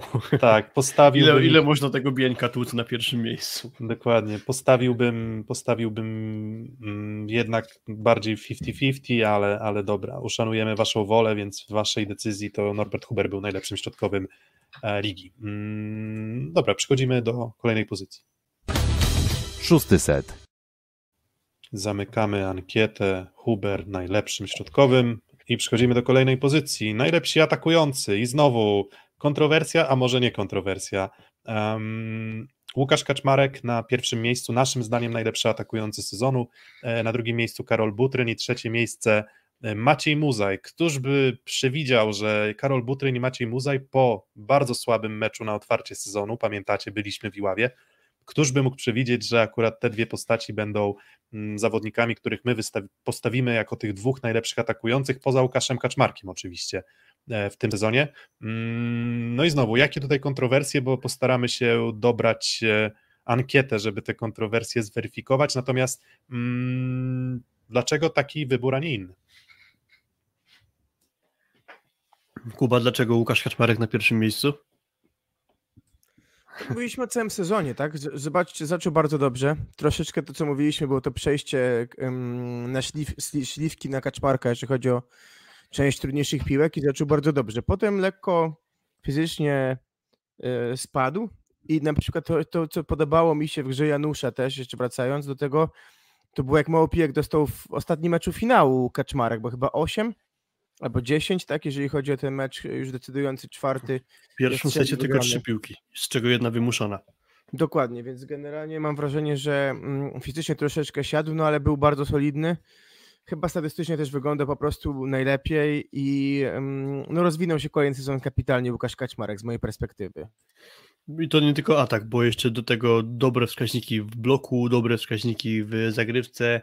E, też istotna sprawa właśnie, czyli to trochę przeniesienie ciężaru ataku ze śliwki na Łukasza Kaczmarka. E, trochę mi bruździło to, że miewał po prostu słabe momenty. To nie było tak, że on od deski do deski grał super lub dobrze, albo bardzo dobrze, też parę było takich, że, że grał słabo, chociażby ten pierwszy mecz z Aksy z zawierciem w ćwierćfinale plus Digi, e, w, w półfinale, w półfinale, mm. gdzie Łukasz Kaczmarek został zmieniony po tym, jak rozdarł koszulkę. On miał chyba 1 na 10 w ataku, bodajże, jak nie pomyliłem czegoś, ale tam się po prostu prosił wręcz o zmianę. To był jeden z takich meczów, które zapamiętałem, że był słaby w jego wykonaniu. Mm, genialny Kaczmarek do stycznia mniej więcej, do lutego. Tak. I, potem, I potem już zgasł, więc gdybyśmy oceniali, um, oceniali ten okres pierwszej rundy, no to tam w zasadzie bez wątpienia Łukasz Kaczmarek był dla nas absolutnym liderem takim zupełnym, tak? Mm, natomiast no tutaj widzę, że dużo kontrowersji jest, jeżeli chodzi o muza i muza i skandal, ale też wiecie, bardzo cieszymy się, że to was poruszyło. Natomiast szereg argumentów, jeżeli chodzi o Macieja Muzaja. Mm, jakby nie patrzeć po bardzo nieudanym początku, i ten nieudany początek trochę zdefiniował w oczach wielu kibiców Macieja Muzaja, dźwignął się i na końcu sezonu okazał się być najskuteczniejszym zawodnikiem o najwyższej skuteczności, najwyższej efektywności ataku w, mm, w lidze ze wszystkich atakujących. I bardzo często wskazywany był też element tam powiedzmy jakiejś jego słabości na piłce wysokiej i oczywiście taka była dystrybucja mm, Resowi, że większość tych piłek miało iść na lewe skrzydło, które temu nie podołało, natomiast Maciej Muzaj jest najskuteczniejszym zawodnikiem na piłce wysokiej, jeśli chodzi o atakujących w lidze. Tak jak Szymański jest najskuteczniejszym na przyjęciu, tak i na wysokiej piłce Maciej Muzaj też jest tym zawodnikiem. Trochę Do tego nie... dodałbym też istotną sprawę na kontrze, najefektywniejszym atakującym ligi i całościowo też najefektywniejszym atakującym ligi. Wiem hmm. chyba do mhm. czego chciałeś zmierzać, Piotrek. Znaczy tak, chciałbym, po prostu chciałbym zmierzać do tego, że, mm, że są argumenty za tym, żeby Macieja Muzaja po prostu szanować i znowu oceniamy cały sezon. Dlaczego nie ktoś inny, ktoś by powiedział, tak? Mm, Na minus dla Macieja Muzaja na pewno ta końcóweczka z zawierciem, gdzie, gdzie po prostu no nie wyszło, ten ostatni atak nie wyszedł, tylko znowu, gdyby nie Maciej Muzaj, to te mecze z zawierciem mogłyby się skończyć dużo szybciej, bo on w zasadzie trzymał ich w grze, więc trudno mi powiedzieć, że on zawiódł, on zawiódł w końcówce playoffów, w tym, tym, tym meczu, mm, na podpromiu na przykład, czy w meczu w zawierciu, tam ostatnią piłkę też chyba zepsuł, ale, ale nie zawiódł na dystansie, na dystansie całych playoffów i powiedzmy długich spotkań. Mm, oczywiście, za, dobra, to ok, to ja odpalam ankietę, no bo tak, jeżeli nie ma wątpliwości dużych co do pozycji 1 i 2, no to wrzucimy, tak? I spodziewam się, że to nie będzie Maciej Muzaj na trzecim miejscu, właśnie z uwagi na to pewne uprzedzenie, które widzę e, wśród ludzi. Natomiast zapytamy, tak? Muzaj, Konarski, Atanasiewicz i kto jeszcze? Jako ten czwarty? Jarosz. Jarosz. To odpalamy ankietę. A nie Hadrawa? Mm, to może ktoś inny damy, tak? I zobaczymy, jakie, jakie będą wybory. A, co do Macieja miejscu. Muzaja, bo on jest na tym trzecim stopniu podium, a cały czas mówimy, że on tu najlepszy, tu najlepszy. E, jego mankament jest taki, że mm, i na wysokiej piłce, i na kontrze dostawał tych piłek relatywnie niewiele, czyli on więcej atakował z quicków, aniżeli właśnie z piłki wysokiej. I właśnie ta niewielka ilość piłek wysokich do niego granych pewnie ułatwiła mu to, że nabył sobie statystyki efektywności bardzo wysokie. E, no i to jest taki mankament Macieja Muzaja. Na pewno było sporo więcej atakujących, którzy ten balans między piłką wysoką a szybką mieli właśnie w kierunku tym utrudnionym, czyli więcej atakowali na wysokiej piłce. Właśnie, dlaczego, dlaczego nie Konarski? Bo grał bardzo długo, bardzo słabo. Tak, nawet jak rozmawialiśmy z Dawidem, to po nim nie było, nie dało się odczuć, że on jest jakoś super zadowolony ze swojej gry. Mówimy o tej rozmowie dziś w trakcie sezonu, e, którą nagrywaliśmy właśnie tutaj. Mm, to do Dawida Konarskiego, moim zdaniem, znakomity w playoffach.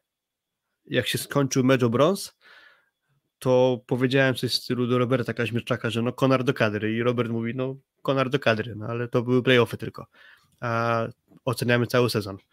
I w playoffach najbardziej, jak najbardziej mi imponował Konar, ale co do dystansu sezonu większego, to na pewno ogromną rolę tam odgrywali przyjmujący w ataku, a nie Dawid Konarski. Tak, ten sam, ten, ten sam argument co z Maciejem Muzajem, tak, że tam obciążenie atakiem może takie niewielkie dość, ale jeżeli chodzi o, o Dawida dokładnie to samo było, może nawet w wielu momentach podobnie. O ile no Maciej Muzaj, Maciej Maciek budował swoją pozycję jako lider, a Dawid w zasadzie, no okej, okay, końcóweczka, dopiero wtedy, ostatnie 3-4 spotkania to były mecze, w których on faktycznie, faktycznie pełnił funkcję tego mocnego lidera. To usprawiedliwienie muzeum można napisać, że grał po przekątnej z wszystko. Nie no, akurat myślę, że to... to, to, to myślę, że to akurat plus, bo Fabian Trzyzga tak. akurat jeśli jego, oceniamy jego granie do prawego, to, to nie jest akurat jego największy mankament. Że, hmm. Jakby z, z przymrużeniem oka ten komentarz przeczytałem, żeby nie było, że przyczepiam Fabiana. Dokładnie. Raczej, raczej Konarski lub ktoś inny jak na razie. Idę i w, w gronie ktoś inny, to myślę, że właśnie to, o czym mówiliśmy. Hadrawa, Jarosz. Mm. Ale zawsze pamiętasz, co było najświeższe, nie? To zawsze tak trochę jest. Może Bentara. Mm, na, na jakby też komentując jeszcze Muzaja w, w ćwierćfinale, no też Oskar mówił o tym, jak bardzo chcieli go wyłączyć, tak? I to były główne zadanie i w końcu się to udało po 6 czy 7 setach rywalizacji, więc generalnie myślę, że muzyk, który zaczynał z bardzo niskiego poziomu też, prawda, w Iławie, wolno się podnosił naprawdę na poziom, w którym mm, ciężko było powiedzieć, że to był problem Resowi, to, to prawe skrzydło, ale to już mówiliście. Mm, dlaczego nie Atanasiewicz? No to chyba wiemy, tak? No Rozjazd bo... między skutecznością a efektywnością ataku. Kolosalny. Po drugie, no mecze o brąz, dramat. To już chyba myślę, że słowo dramat. Prowadził z do półfinału, ale o medale już grał słabo. Mówię o tym breaku z Olsztynem Atanasiewicza, bo, bo tam akurat pociągnął skry do półfinału, ale reszta nie przekonywał mnie. Myślę, że myślę, że to jest trochę odpowiedź na to, dlaczego też rok temu nie grał we Włoszech, no bo jednak ten poziom Szatana no, ciut, ciut jest niższy niż w jego najlepszym prime w Perudzie jeszcze z Bernardim, więc, więc y, Atana dlatego nie ma. Jakub Jarosz myślę, że były mecze kapitalne z Resowią. Hmm. Był dużo tak. meczy bardzo dobrych, jak z Suwałkami na przykład po rozmowie z nami, mm, ale były też mecze, kiedy chociażby z rywalami mocniejszymi, nie wiem, pamiętam playoffy z Zaksą, gdzie jednak no Zaksa mu wybijała siatkówkę w obydwu meczach szybko z głowy.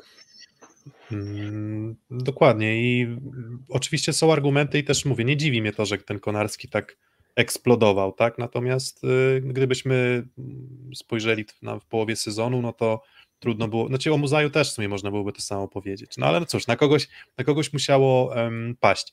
Mm, więc mamy wymienionych tych zawodników, którzy się prezentowali dobrze. Wymieniliśmy jeszcze, wymieniliśmy Hadrawę, wymieniliśmy e, Bentarę. E, rozczarowania, to, to ja mogę teraz zacząć.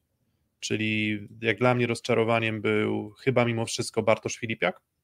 Spodziewałem się, że w Lublinie będzie w stanie dać więcej drużynie, a, a jednak miałem wrażenie, że ta, ta, ta, ta jakość gry gdzieś tam opierała się bardziej na Włodarczyku czy, Mm, no głównie Włodarczyku.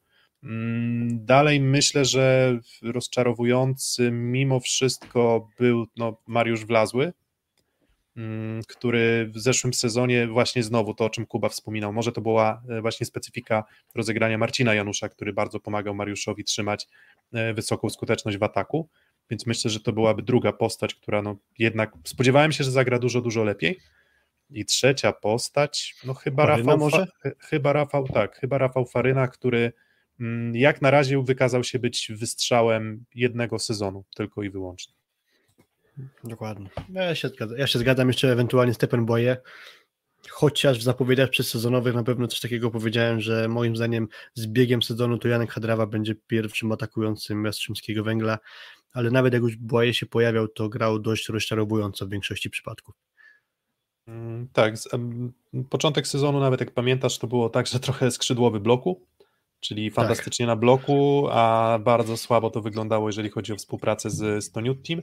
Mm, z takich kategorii też jeszcze odstających to tak, Damian Domagała moim zdaniem co wchodził to wyglądał słabo, tylko że to nie była jedynka, więc też trochę oczekiwania inne.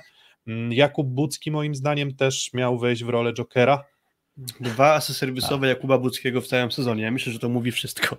Tak, dokładnie. A miało być, miało być dużo, dużo lepiej. Mm, a z takich oczarowań zawodników, którzy zagrali trochę lepiej niż powinni? Mm, Remigiusz Kapita dźwignął swoją rolę niełatwą, bo był szykowany jako drugi atakujący, a po odejściu Jimeneza myślę, że spisał się korzystnie. To, to nie było tak, że grał fenomenalnie, ale wypełnił swoją rolę bardzo rzetelnie. Kevin Sasak? Mm. Nieźle. Mam z tym trochę problemu, z okay. Sasakiem. Chyba bym nie powiedział, że to jest jakieś pozytywne zaskoczenie dla mnie. Moim zdaniem bardzo przeciętny sezon w jego wykonaniu. E, inne nazwiska, Superleg jak wchodził, to grał moim zdaniem całkiem ok, mimo że to teoretycznie był drugi atakujący projektu, a trochę poniżej moich oczekiwań zagrał Petkowicz z kolei. I nie wiem, czy ktoś jeszcze. Bołądź, no i... Pentara raczej i ciągle, I ciągle kariera w jakimś takim, mm, no, w, nie wiem, no, w matki. Um, nie, Jakub Ziobrowski. A, no tak.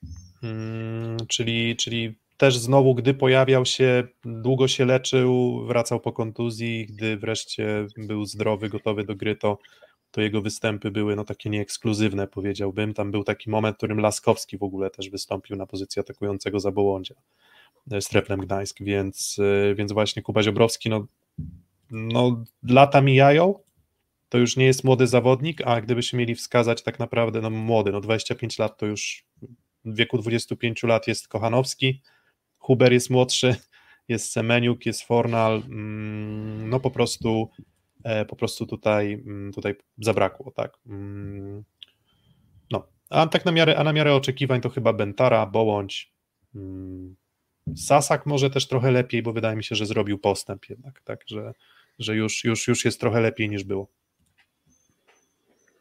Okej, okay. ja akurat takiego wrażenia nie mam, ale, ale, ale szanuję oczywiście. Dokładnie. Dobra, e, no to co, lecimy dalej. Jeżeli chodzi o wybór trzeciego atakującego, Dawid Konarski, 58% głosów, szanujemy decyzję, e, skorygujemy to i, i żeby nie było, że to zapowiadaliśmy, że macie wybrać z nami, to niech będzie, że, e, że wybierze, wybierzecie z nami. Mm, zamykam ankietę o Dawidzie Konarskim i kolejna pozycja. Jaka to będzie pozycja? Szósty set. Mm, tada, najlepszy, najlepszy libero sezonu 2021-2022 i tutaj na pewno też będzie, jest kontrowersja, kontrowersja na pewnie miejscu trzecim największa, mm, bo co do tego, że Kuba Popiwczak był najlepszym libero sezonu, to chyba na dystansie znowu całego sezonu trudno jest mieć co do tego wątpliwości. Libero według statystyk najlep z najlepszym przyjęciem pozytywnym, Libero z najlepszą obroną, bardzo dużo jakości wkładał i tutaj nie widzę żadnych wątpliwości co do tego, że Kuba Popiwczak był najlepszy, ale myślę, że o miejscach 2, 3, 4, 5 można e, można debatować. Mm, podobnie jak nad e, właśnie wyborem e, Michała Żurka na miejscu trzecim. Dokładnie. Co do Popiwczaka nie mam wątpliwości, co do Erika Szodziego na pewno tutaj ważyć będzie to, że miał słaby początek. Dużo o tym mówiliśmy, e, że miewał początki z dużą liczbą błędów w przyjęciu. E, było mankamentem Zaksy to ustawienie z nim w pierwszej strefie. To z biegiem sezonu zostało naprawione, ale to sprawiło, że został z tyłu za Jakubem Popiwczakiem. E, końcówka sezonu już bez żadnych zastrzeżeń pasował się w Zachce, zastąpił Pawła Zatorskiego moim zdaniem w pełni i już do Amerykanina nie można mieć żadnych pretensji. Więc to miejsce numer dwa, myślę, że jak najbardziej zasłużone. E... Michał Żurek, szukamy argumentów. Ustawiliśmy mhm. go, więc musimy znaleźć. E, mhm. Michał Żurek swoją drogą ogromne zaskoczenie, że pożegnał się z graniem w siatkówkę. Od tego bym zaczął, że kompletnie tego się nie spodziewałem, bo w mojej ocenie on zagrał ten sezon miniony to był jeden z jego najlepszych sezonów od iluś tam, już nawet nie wiem ilu. A to, co mi w jego osobie imponowało, to jest to, jak bardzo był w stanie zredukować swoją liczbę błędów w przyjęciu. Pokazywałem kiedyś taką statystykę, że e, mniej więcej w pierwszej rundzie był bardzo słaby pod tym względem, aby wyndować do takiego poziomu do ćwierćfinału plus ligi, licząc, że był to jego najlepszy sezon od siedmiu e, tych e, sezonów, z najmniejszą liczbą błędów na set w przyjęciu. To mi się na pewno bardzo u niego podobało. Do tego, o ile dobrze pamiętam, to jest e, trzeci libero, jeśli chodzi o obronę na set. I to, co mi jeszcze moim zdaniem na jego plus rzutuje, to, że ma niełatwą formację do ogarniania przyjęcia, czyli na pewno wygodniej się gra libero, jeżeli obok stoi Semeniuk ze śliwką, a mniej wygodnie, jeżeli obok stoi Uroś Kowacewicz, Piotr Gorczyk czy Facundo Conte. Bo Michał Żurek nigdy nie był tym libero, który imponował swoim przyjęciem. A tu moim zdaniem z biegiem sezonu po prostu spełniał swoją rolę całkiem dobrze. I jeszcze jedna ciekawostka statystyczna. Michał Żurek e, w zagrywce e, flotem mm, jest na czwartym miejscu w przyjęciu pozytywnym słabo przyjmuje zagrywki z wyskoku, ale jeśli chodzi o przyjęcie flota, to, to jest czołówka e, ligowa. Dobra, widzę, że największą, tak, patrzę po czacie, że największą kontrowersją jest miejsce trzecie, więc znowu zadajemy pytanie. Wojtaszek, Żurek, Łoten, czy może ktoś inny, bo widzę, że też Mariański się, e, się e, przewijał, tak? Mm, ja osobiście Żurka, mimo tego dobrego playoffu, bym na miejscu trzecim nie postawił. Jednak, tak, jakby nie uważam, że to jest argument aż tak bardzo przeważający, tak jak było kilka już postaci, o których mówiliśmy, że no nie można tylko przez pryzmat playoffów ich oceniać, mm, przy czym trzeba powiedzieć, że warunki pracy Michała Żurka też były takie sobie, no bo w sumie ani Conte, ani Urosz to nie są zawodnicy, którzy przyjmują na nos, mm, więc myślę, że to też była jakaś dodatkowa trudność, której, e, której Michał Żurek sprostał. Mm, dlaczego nie Łoten, dlaczego nie Wojtaszek? Łoten nie dlatego, że rotował z Gregorowiczem, więc on miał głównie atut y, przyjęcia, bardzo dużo w obronie grał Gregorowicz. E, Łoten jest drugi od końca, jeśli chodzi o obronę na set. Przy czym tu właśnie jest ta kwestia jeszcze tego rotowania się z Gregorowiczem. Dokładnie, więc y, jeszcze hmm, a Piechocki. No cóż, no Kasper Piechocki to nie był jego sezon. Momenty, momenty miał, ale więcej tych momentów jednak nieudanych. Mm, Kuba, inni libero? Którzy mogli być na trzecim miejscu, dlaczego nie Wojtaszek? Myślę, że sam Damian wie, że to nie był jego najlepszy sezon. E, abstrahując od wyników drużyny, no to dużo asów mam wrażenie bezpośrednich wpuściła Warszawa. Mm, fakt, że te, to, że jakby niekoniecznie pomagały mu też te rotacje, które miały miejsce na przyjęciu, czyli to, że często wchodził czy Janikowski, czy, czy Forna do grania, więc, więc nie uważam, żeby to był Wojtaszek, nawet też chyba statystycznie to tak nie pasuje na trzecie, bardziej na piąte. Dalej mamy Zatorskiego, no, który, no, którego to był po prostu słabszy sezon i pewnie to, czy mówił Krzysztof Ignaczek, że jego styl przyjęcia czy ustawiania na nogach kapitalnie sprzyja przyjęciu i flotów i trudnych zagrywek, bo to przyjmuje kapitalnie, a niekoniecznie sprzyja obronie. i to w zespole, który nie bronił, a jak Resowia po prostu było mocno widać, że gdzieś nie było tej harmonii, która była w obronie w Zaksie. Yy, idąc dalej, myślę, że mało który, no Mariański ewentualnie, tak? I tutaj naprawdę bardzo dobry sezon to był Bartka, to, to trzeba powiedzieć sobie otwarcie. Ale akurat ja mam wrażenie, tak, że akurat... Wiesz co, i może, i może jeszcze Masłowski tylko. Ja Tak, myślę, że. Kamil Dębiec jeszcze jest pozytywnym, pozytywną postacią. Tak, no, natomiast e, jeśli chodzi o Mariańskiego, no to po pierwsze pozycja klubu, po drugie on jednak mam wrażenie, że przyjęciu e, ma bardzo obok siebie dobrych specjalistów, bo Quiroga bardzo dobry w tym aspekcie, Szymański też się odstawał i mm, on tutaj miał jakby łatwiejszą, e, łatwiejsze warunki pracy niż, niż chociażby Żurek, a Żurek pamiętajmy jak zakończył karierę, jakie było jego ostatnie zagranie piłki. E, Myślę, że mm, do gabloty jako klip kapitalny, ten pad w trybuny tam w Jurajskich Rycerzy, no to e, tak jak mówię, Michał Kubiak zakończył karierę, karierę w reprezentacji kończąc mecz o trzecie miejsce z Serbią. Michał Żurek skończył karierę, ostatnim zagraniem był pad w trybuny, także myślę, że tak trzeba kończyć karierę. Ja myślę też dużo ciepłych słów o jego roli kapitana w zawierciu, to też może warto na plusy mu zaliczyć i, i ten szereg argumentów też trochę taki ukłon w stronę kariery Michała Żurka to trzecie miejsce na podium z naszej strony. Dokładnie. Mm, Rozczarowania, czy też zawodnicy, którzy, którzy zawiedli albo po prostu nie grali zbyt dobrze, no to Jędrzej Gruszczyński, absolutnie bez dwóch zdań. Mm, Jeden, no, z, no naj, najsłabszy element Indykpolu AZS Wolsztyn. To, że mm, jak na razie nie słychać za dużo tam powiedzmy jego przyszłości klubowej, też pokazuje, że, że, że no nie wiadomo tak naprawdę, gdzie, gdzie pójdzie. No pewnie sam Jędrzej sobie zdaje sprawę i też mm, absolutnie etos pracy według doniesień fantastyczny, ale nie przekładało się to po prostu na, na jakość sportową. Maciej Olenderek, drugi przykład bym powiedział, też bardzo rozczarowujący jeszcze, bardzo rozczarowujący po poprzednim e, sezonie.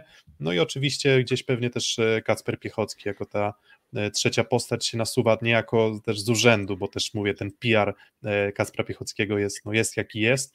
Mm, miał niezłe momenty i też trzeba przyznać, że jak się ma obok siebie na przykład Koja i trzeba trochę te, tego boiska przykryć, to nie jest to łatwa sytuacja, ale to go nie broni też jakby, żeby, żeby nie było. Ja nie mam nic do dodania w kontekście tych rozczarowań, czy też słabości na tej pozycji, więc Ocz- Oczarowań też niespecjalnie, co? Poza właśnie może? Dębcem, mo, może poza Dębcem, no co, se, tak, Sas wszedł. Mm, zagraj w obronie. do ligi. Kamil Szymura, niezłe przyjęcie, ale to powołanie do kadry moim zdaniem też na, Na e, na wyrost.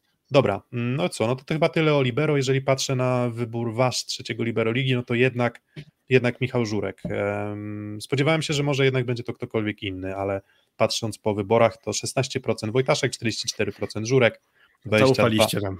22% Łoten i 18% ktoś inny. Więc kończę tę ankietę i no i co? I przechodzimy do trenerów, tak? Bo jeżeli chodzi o pozycję, to mamy wybranych rozgrywających, atakujących, środkowych, przyjmujących i libero. Czyli wszystkie pozycje mamy obskoczone, innych pozycji w siatkówce, chociaż tam może jakieś uniwersalne by się znalazły, ale, ale według takiego e, standardowego mm, reżimu e, taktycznego, to raczej mamy tych pozycji 5. No i przechodzimy do najlepszych e, trenerów. Szósty set. Tum, tum, tum, tum, tum. Trenerzy. Mm, Też chyba wydaje mi się, że pierwsza pozycja i druga pozycja nie powinny być żadnym zaskoczeniem. Nad trzecią pozycją możemy dyskutować. Przy czym my sami mieliśmy bardzo duży problem z tym, kogo na tej trzeciej pozycji e, umieścić, i uznaliśmy chyba właśnie, że Igor Kolakowicz e, za brązowy medal wygrany, za efekt końcowy z zawierciem właśnie właśnie to trzecie miejsce, plus też wiecie, no jednak musiał w jakiś sposób ułożyć drużynę bez rozgrywającego na boisku, więc o tym też trzeba, e, o tym też trzeba mm, pamiętać. E, Grzegorz Sławy odwrócony w drugą stronę, ale nie znalazłem innego zdjęcia, chciałem, żeby miał nogi, wiecie, i nie znalazłem zdjęcia, w których nie widziałbym nóg, więc jest trochę odwrócony, trochę jak ten, kojarzy mi się, nie wiem, czy kojarzycie jak ten, jak tak obserwował mem z mm, Pablo Escobarem, z Netflixa, Tak, tak, tak. że jak właśnie siedzi tam i się patrzy w przestrzeń, więc trochę tak, e, trochę tak to, mm, trochę tak wygląda właśnie Grzegorz Słaby. Natomiast tak, Tak. no George Kretu najlepszym trenerem ligi, co do tego chyba żadnych wątpliwości mieć nie można, z drużyny, która o której mówiono, że nie jest na pewno murowanym kandydatem do złota, do plus ligi. Może wskazywano, że powinien być w okolicach medalu mm, z drużyny, więc ułożył Janusza, ułożył Hubera, wkomponował ich w drużynę. Mm, no i aż dziwne. Pogarnął Szeliego z biegiem sezonu, to też pewnie jakaś jego rola w tym była, żeby poukładać formację przyjęcia Zaksy po odejściu Zatorskiego. E, no i właśnie ten aspekt oczekiwań, gdzie e, Zaksa raczej takim murowanym faworytem do złota nie była po tym, jak odeszły trzy jej istotne ogniwa z poprzedniego sezonu, a skończyło się potrójną koroną, więc ciężko tutaj szukać może kogoś innego, no bo jeżeli byśmy za trenera sezonu wybrali, nie wiem, Slobodana Kowacza, którego tutaj już nie ma, no, no kogo? No, żartuję oczywiście z Kowaczem, ale, ale jak patrzę sobie jeszcze na tę grafikę, to to Igor Kolakowicz wielkościowo trochę jak w przedszkolach wygląda przy starszych kolegach z klasy, bo nie wiem, chyba skala trochę została hmm. e, zepsuta, ale, ale dosyć zabawnie to wygląda tu w kontekście powiedzmy aspektów kabaretowych, które zapowiadaliśmy, ale nieważne, to jest tylko grafika, mm, nieistotne. Wiesz, wszystko zostało, wiesz, wszystko zostało pobrane na stronie ze strony Plus Ligi poza właśnie, chociaż nie, akurat te zdjęcia nie, te zdjęcia nie były pobrane ze strony Plus Ligi, więc to może faktycznie wskazywać, że, że trochę nie są przeskalowane, bo wszystkie pozostałe być powinny. Mm, jeżeli nie Kolakowicz, to kto inny? Mm, no i tak po kolei, mm. idziemy, idziemy od dołu, bo tak znowu przejdźmy przez tę listę. Na samym dole Daniel Pliński, który zrealizował cel swojej drużyny i Nysa w drugiej rundzie była już dziesiątą drużyną ligi czyli bez dwóch zdań poprawił grę i utrzymał się w lidze, ale to jednak jest 14 miejsce. Mm, dalej Kuba Bednaru, gdzie jego czarni wyglądali brzydko. Oglądanie ich było torturą, cierpieniem, ale punktowali bardzo dobrze. Znowu trudno wskazywać go w top 3. Mm, no i dalej już wchodzimy w takie rejony, że może. Mm, Dominik Fapisiewicz za krótko, Hmm, chociaż też dobra, dobra robota w suwałkach. Na plus, ale za mało. Ale nagrodą jest za... nowy kontrakt. Tak, tak, Dominik Fapiszewicz zostaje w suwałkach. Pamiętam, jak Dominik był zatrudniany i popatrzyłem sobie w kalendarz suwał, który tam e, miał do końca e, rozgrywek i wyszło mi, że takie trzy zwycięstwa to będzie plan minimum, a wygrał w sumie cztery mecze. Wygrał chyba z Lubinem, zdaje się, z Radomiem, E, z Resowią dość niespodziewanie i chyba z Gdańskiem, nie jestem dokładnie pewny. W każdym razie minimum trzech meczów e, spełnił. Dodatkowo jeszcze ograł Resowie, więc moim zdaniem swoją robotę jako zastępca Andrzeja Kowala wykonał, ale to na pewno za mało, żeby go typować na podium. Dobra, to idziemy dalej. Daszkiewicz? Z... Bardzo dobra pierwsza runda i dość słaba druga żeby nie powiedzieć, że taka naprawdę, naprawdę nijaka. Problemy zdrowotne w kadrze na pewno, ale, ale też znowu raczej nie na top 3. Mm, Paweł Rusek. To myślę, że to jest też ciekawa, mm, ciekawa kandydatura i myślę, że właśnie Pawła Ruska gdzieś bym wskazywał w okolicach tego, tych miejsc takich 3-6, czyli mhm. bardzo dobra robota z nieoczywistą drużyną. Tak, debiutant y, to nie miał być pierwszy trener Kuprum Lubin, bo miał być y, nim y, Finn Tilikainen, a padło na Pawła Ruska. Do tego w ostatniej chwili jeszcze komplikacja kadrowa, czyli wypadnięcie Jimeneza i przymus niejako wkomponowania w ekipę na pozycji pierwszego atakującego Remigiusza Kapicy, to wyszło moim zdaniem pozytywnie, e, więc myślę, że tutaj nie byłoby wielką kontrowersją, gdyby gdzieś w okolicy top 3 Paweł Rusek się zakręcił. Też w wielkim, w dużej mierze przyjemnie się patrzyło na grę Kuprum, lubimy zupełnie odwrotnie niż na przykład na Radomian. No i nagrodą jest pozycja asystenta w kadrze, także mam wrażenie, że gdzieś też rynek nagradza tych zawodników mm, czy trenerów. Idąc dalej, miejsce, e, ma, mieliśmy miejsce 11, mm. prawda, teraz patrzę, znaczy, nie wiem, bo miejsce 10, teraz dziewiąta mm, projekt Warszawa. Andrea Anastazji kiedyś był kościółek, nie. teraz ja bym powiedział, że może kapliczka jeszcze została. Tak, tak, i to taka dość zrujnowana trochę. Tak? Zrujnowana, tak. A dobra, nieważne. Ale, ale może ten krzyż, czy, te, czy ta kapliczka w województwie łódzkim ktoś ją odbuduje? Zobaczymy, no bo, no bo na pewno yy, dobrze zaczynała Warszawa, bardzo dobrze. Byliśmy na Torwarze, wygrana z Jastrzębiem 3-2 zaczęła Warszawa dobrze, była trzecia po pierwszej rundzie. ale to się wydarzyło potem. COVID, pewnie problemy jakieś w drużynie, no i, i, i kontuzje i, i, po prostu to, co trzeba grać Warszawa drugiej części sezonu, to jest, to był skandal.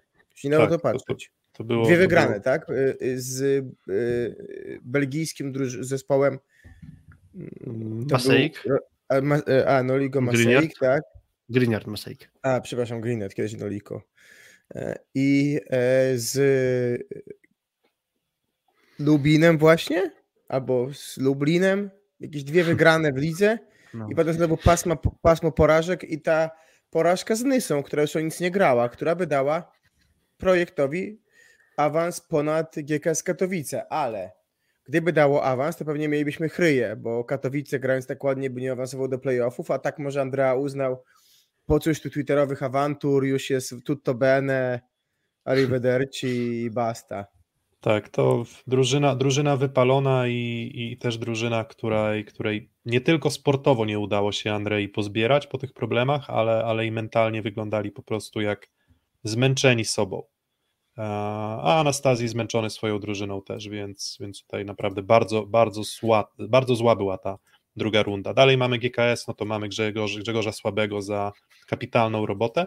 No i tutaj wchodzimy też w sektor Trefla Gdańsk, Indykpolu, AZS-u Olsztyn.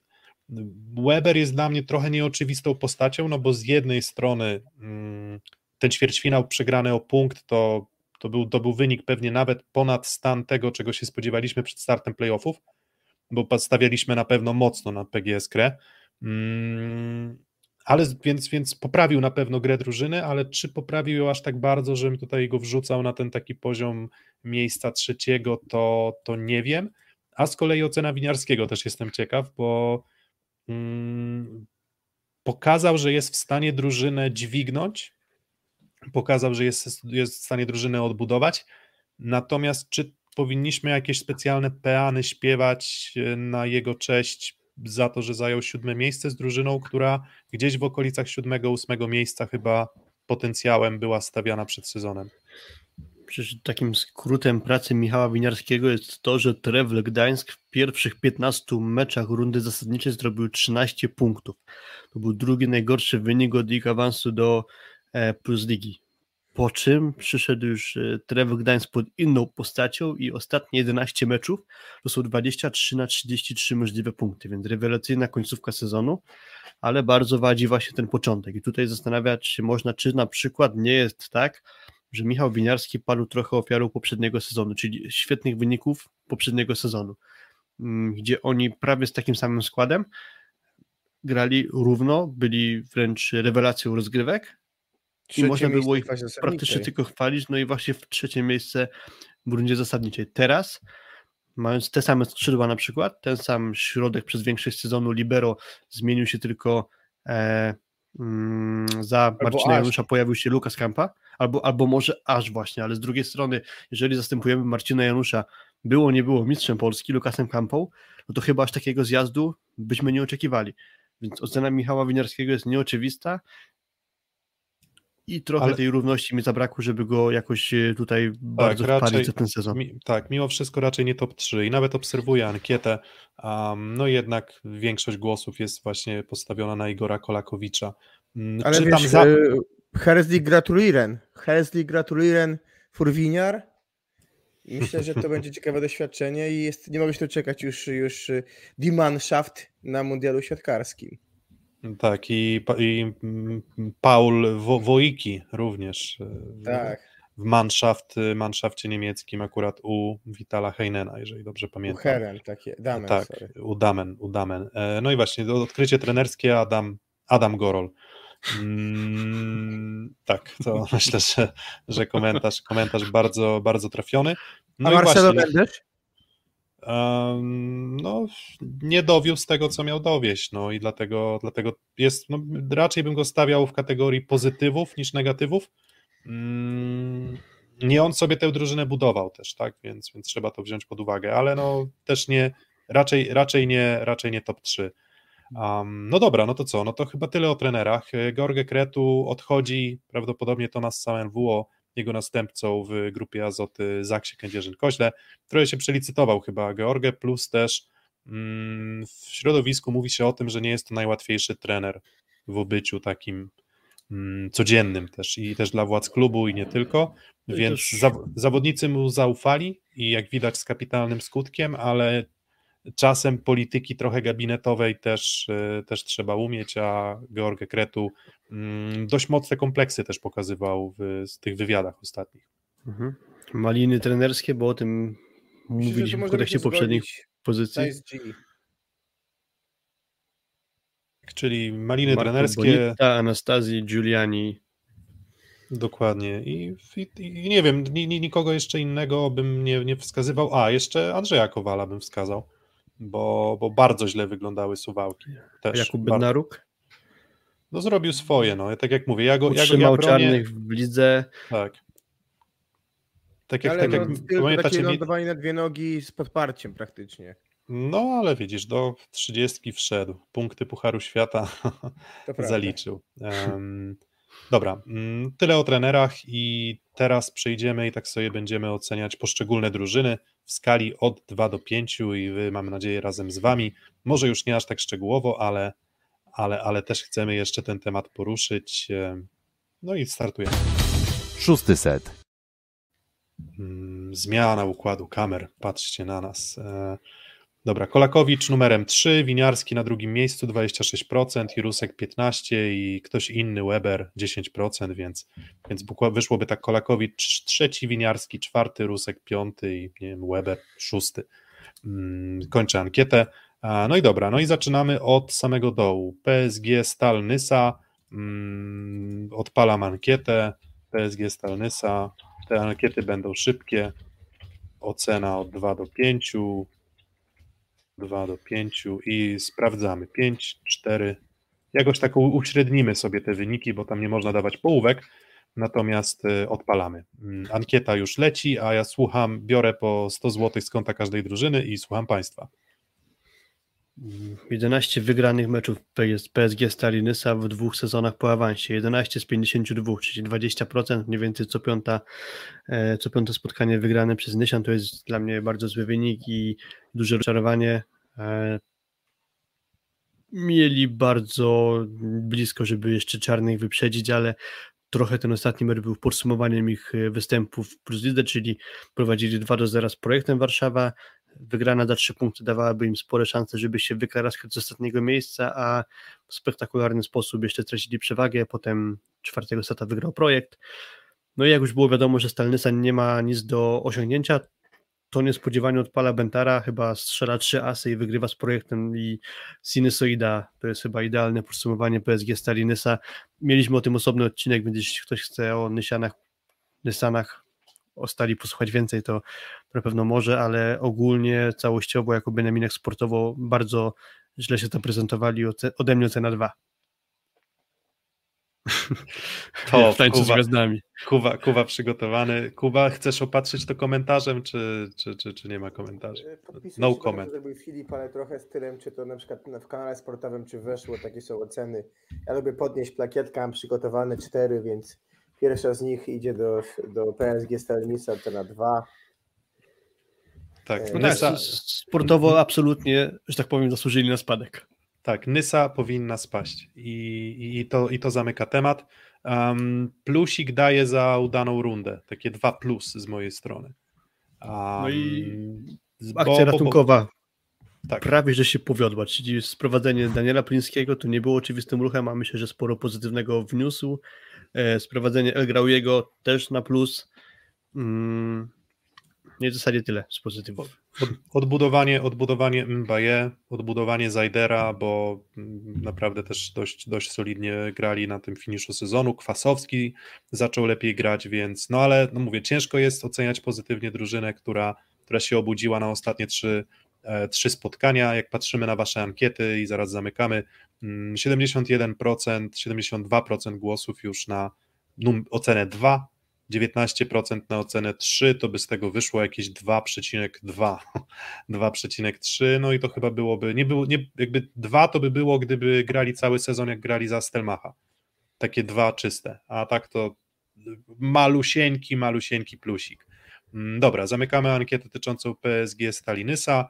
Um, I teraz przechodzimy do kolejnej drużyny, Cerra Tenea Czarni Radom. Dżingiel? Nie, już bez dżingla, bo już, Bez już nie będę dobra. przerywał, nie, nie będę. Nie, nie wiedziałem, czy tego- mogę mówić, czy nie. Możesz, możesz. Mogę? Już stary. Tylko... Tak, już, już możesz, tylko pytanie, co, co jest do powiedzenia, prawda? Mm, Chciałem tylko powiedzieć, że przez chwilę się zastanawiałem, czy jeszcze mnie oczy nie bolą od patrzenia na Ceradenę Czarnych Radom, ale już mnie na szczęście nie bolą, aczkolwiek bolały. I, I to jest główny mankament tej ekipy, bo to, co trzeba im oddać, to brzydko to nazywam, e, mieli umiejętność punktowania psim swędem. Czyli e, Radomianie mm, mają najwięcej porażek w lidze 0 do 3, 13.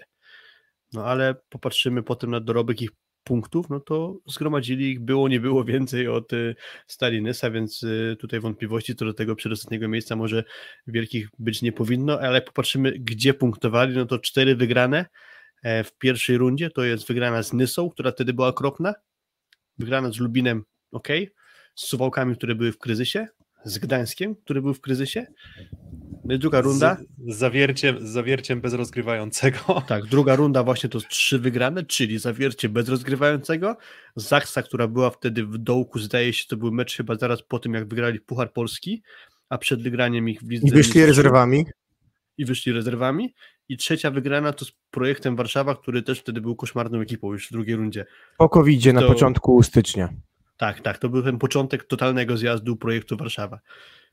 Tutaj, wiecie, no tutaj faktycznie, gdyby nie Rusin, to klub powinien spać za brzydotę siatkarską i, no i te e- aspekty wizualne też przy naszej ocenie powinny jednak swoje mieć do czynienia.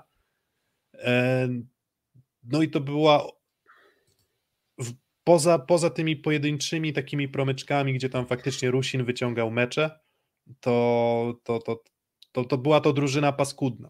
Była to drużyna paskudna. po. Pamiętajcie jedną rzecz. Oni się nie utrzymali sami. Przecież oni te decydujące mecze, kiedy mogli się utrzymać, punktowali na zero. To Nysa straciła punkty z Warszawą, który po prostu tego pozbawił, tak? Bo grywając w Warszawie mieli szansę ich jeszcze wyprzedzić, więc Tam jeszcze była kwestia meczu z PGS Crow w ostatniej kolejce, gdzie Skra grała o nic i wygrała po tiebreaku i chyba ten punkt tak czy tak by Czarnych y, ratował, ale gdyby się okazało, No. że PSG Stalinsa swoje zrobiła z Warszawą, to kto wie, czy Skra nie podeszłaby może trochę poważnie do tego meczu i być może na Czarnym by się nie udało tego decydującego w domniemaniu punktu zdobyć, więc no było o włos po prostu, żeby nawet Tak. tę e, PSG Stalnysa nie udało się przeskoczyć. Tu się Piotrek Dwa- śmiał z Woropajewa, a który rozgrywający grał na ataku? Tylko Aleksandr. Tylko Aleksandr. E, Nie, nie, Artur nie, nie. Polko ma rację. Mocne dwa. Mocne Dwa. dwa, też, zgadzam się z Mocne- tym. Mocne dwa. I wasza ankieta 88% głosów 2, 12% na 3, więc jeszcze gorzej niż w przypadku Nysy, gdzie tam ktoś pewnie jeszcze trollował, że pią- piąteczki, czwóreczki. Tutaj nawet wam, wiecie, e, klauzula sumienia nie pozwoliła wam dać nawet w ankiecie śmieszkowej na YouTubie piątki czarnym radą i to chyba dużo, i to chyba dużo, dużo mówi. Nie, dwa, dwa po prostu, nawet, nawet bez żadnego plusika e, ten plusik to nie, no nie, ja, ja nie, nawet nie jestem w stanie dać, e, dać plusika. Dobra, Nie, nie, e, żadnych plusów. dobra, kończymy. Nie rozpieszczajmy drużyn plus ligowych. Kończymy ankietę. Mm, Kolejna drużyna. Ślepsk, Malow, Suwałki. Drużyna numer 12 e, w klasyfikacji końcowej plus ligi. Awans do jakże zaszczytnych playoffów o miejsca 11-12, mm, ale w stosunku do oczekiwań, w stosunku do wszystkiego mm, rozczarowanie też duże, też duże rozczarowanie. I też drużyna, którą oglądało się momentami bardzo ciężko. E, Tutaj właśnie Rafał Tomkowiak, który był z Filipem, nagrywał ostatnie odcinki. To nie będzie, pan myślę, jego ostatni występ w szóstym secie. On właśnie używał takiego stwierdzenia, że to taka, wiecie, nerdowska siatkówka trochę była. Mm, Czyli dużo siły, mocno zbudowani zawodnicy, ale ciężko się to, ciężko się to oglądało i to w zasadzie od, od pierwszego, poza kołkami Takwama i kilkoma fajnymi atakami Bołądzia, to, to wyglądało to po prostu słabiuteńko. Myślę, że No przestrzelono ten... Chyba już ci nie wchodzę. Spoko, postawiono na takich no, innych niż The Falcon, nie takich smukłych chłopaków, tylko na takich no, mega nabitych chłopaków, no i ta siła fizyczna nie pomogła. Długo szukano w ogóle, kto jest pierwszą dwójką przyjmujących. W sumie ja do dzisiaj nie wiem, kto był pierwszą dwójką. Na pewno Halaba miał momenty pod koniec sezonu, kiedy to zaczęło wyglądać ok. Ale tak poza tym, to kto był drugi? Łukasik, Buchowski, Klinkenberg? Możemy losować, tak? No chyba najwięcej zagrali finalnie Halaba z Buchowskim. No ale tam poza Bołądziem, tak jak mówiłeś, mówiłeś i, i, i, i tak famem, no i Czarkiem Sapińskim kapitalny na zagrywce, no to było niewiele, więc na przykład ja powiem szczerze, może nie mocne, ale też dwa. By się dało to dwa plus bym dał jeszcze może za to, że no. lekko się poprawili pod Dominikiem Kwapisiewiczem. Myślę, że tu ciągnęło się za suwalską ekipą niewłaściwe dobranie formacji przyjęcia, czyli po prostu nie byli w stanie naprawić mankamentów rynku transferowego, tak bym powiedział, bo wszystkie nazwiska na przyjęciu budziły pewne wątpliwości. Czy to zdrowie Piotra Łukasika, czy nie słaby sezon poprzedni Pawła Halaby, e, czy Klinkenberg, który jest dość w totalu przeciętnym, środko, przyjmującym. E, brakowało mi tam wyraźnej postaci, która na pewno mogłaby to dźwignąć w stylu takim jak chociażby, nie wiem, pewnie dużo lepiej by to wyglądało, gdyby mieli kogoś z pary Ferenc albo Waliński, bo, bo na nich na pewno dałoby się trochę lepiej oprzeć przyjęcie dla takiej drużyny właśnie w skali, gdzie mniej więcej zakręciły się Suwałki czy Lubin i, i, i tak dalej, więc tu trochę się to ciągnęło za nimi. No ja... i rozczarowało też Tuaniga na pewno. Ja daję, daję 2,5 za kołka sezonu w wykonaniu Andreasa Takwama. A to możemy dawać pół? No, no to takie. My możemy, na, czat, czat nie może, my może. Czat, ja nie mam karteczek na pół. Czat, czat nie może, ale ten, ale właśnie tutaj czy Kuba ma inne karteczki niż dwa. Na razie, na razie, na razie nie. Natomiast jeżeli miałbym wybrać dwa lub trzy, to bym też dał dwa. Mm, natomiast plus minus bym to gdzieś tam podciągnął do takiego 2 plus, trochę mocniejszego może niż w, Nys, niż w Nysie, albo Wiecie, podobnego. Tak, mówimy o że na plus trochę praca Dominika Kwapisiewicza, no ale na koniec z kolei przychodzi e, przegrana e, walka o mm, 11 miejsce z mm, Lukiem Lublin, więc tu też na minus jakby całokształt powiedzmy puenta sezonu. No dobra, jak, mam, jak nie ma połówek, to też daje dwa. Dobra. W ankiecie 67% głosów dwójeczka, 33% trójeczka, czyli trochę więcej jest tego, co pamiętam, niż w przypadku Nysy, ale jednak, e, jednak dwa, jednak, jednak są to głosy raczej przeważające. Natomiast jakbyśmy to uszeregowali po procencie tych dwójek, to, to, to, to patrzę, że Czarni 88, um, PSG Stalnysa 72 i Suwałki 65, czyli to by mniej więcej się potwierdzało. E, skala mogłaby być 1 do 6, ale no nie może być, bo YouTube, YouTube nie zezwala. YouTube nam nie zezwala. Mm, dobra, kolejna drużyna, czyli Kup, e, przepraszam, Luk Lublin, 11 e, drużyna w ligowej tabeli, wygrali ten w zasadzie Szymon Romać wtedy fantastycznymi występami, dwoma ostatnimi w sezonie wygrał, wygrał ten dwumecz Lukowi Lublin. Mm, ja uważam, że czwóreczka. Czwóreczka za ten sezon. Oczywiście mógłbym trochę narzekać na rozczarowującą, mm, rozczarowującą dru, drugą rundę, natomiast też y, te problemy zdrowotne Luku Lublin, o których no, nie chcieli się skarżyć w mediach, chociaż to akurat Kuprum Lubin mówiło o tym, że nie chciało się skarżyć, natomiast te problemy zdrowotne trochę mi tłumaczą, ale w całokształt jak na taki wejście Beniaminka do ligi, gdzie zobaczymy, jak sobie poradzi BBTS i Lwów lub MKS Będzin, w zależności od tego, kto się w tej lidze w przyszłym sezonie pojawi, ale myślę, że no to zasłużyło na czwóreczkę, plus wygrana ze Skrą, wygrana z Rysowią, były fajne momenty Luku Lublin, więc ode mnie mhm. cztery.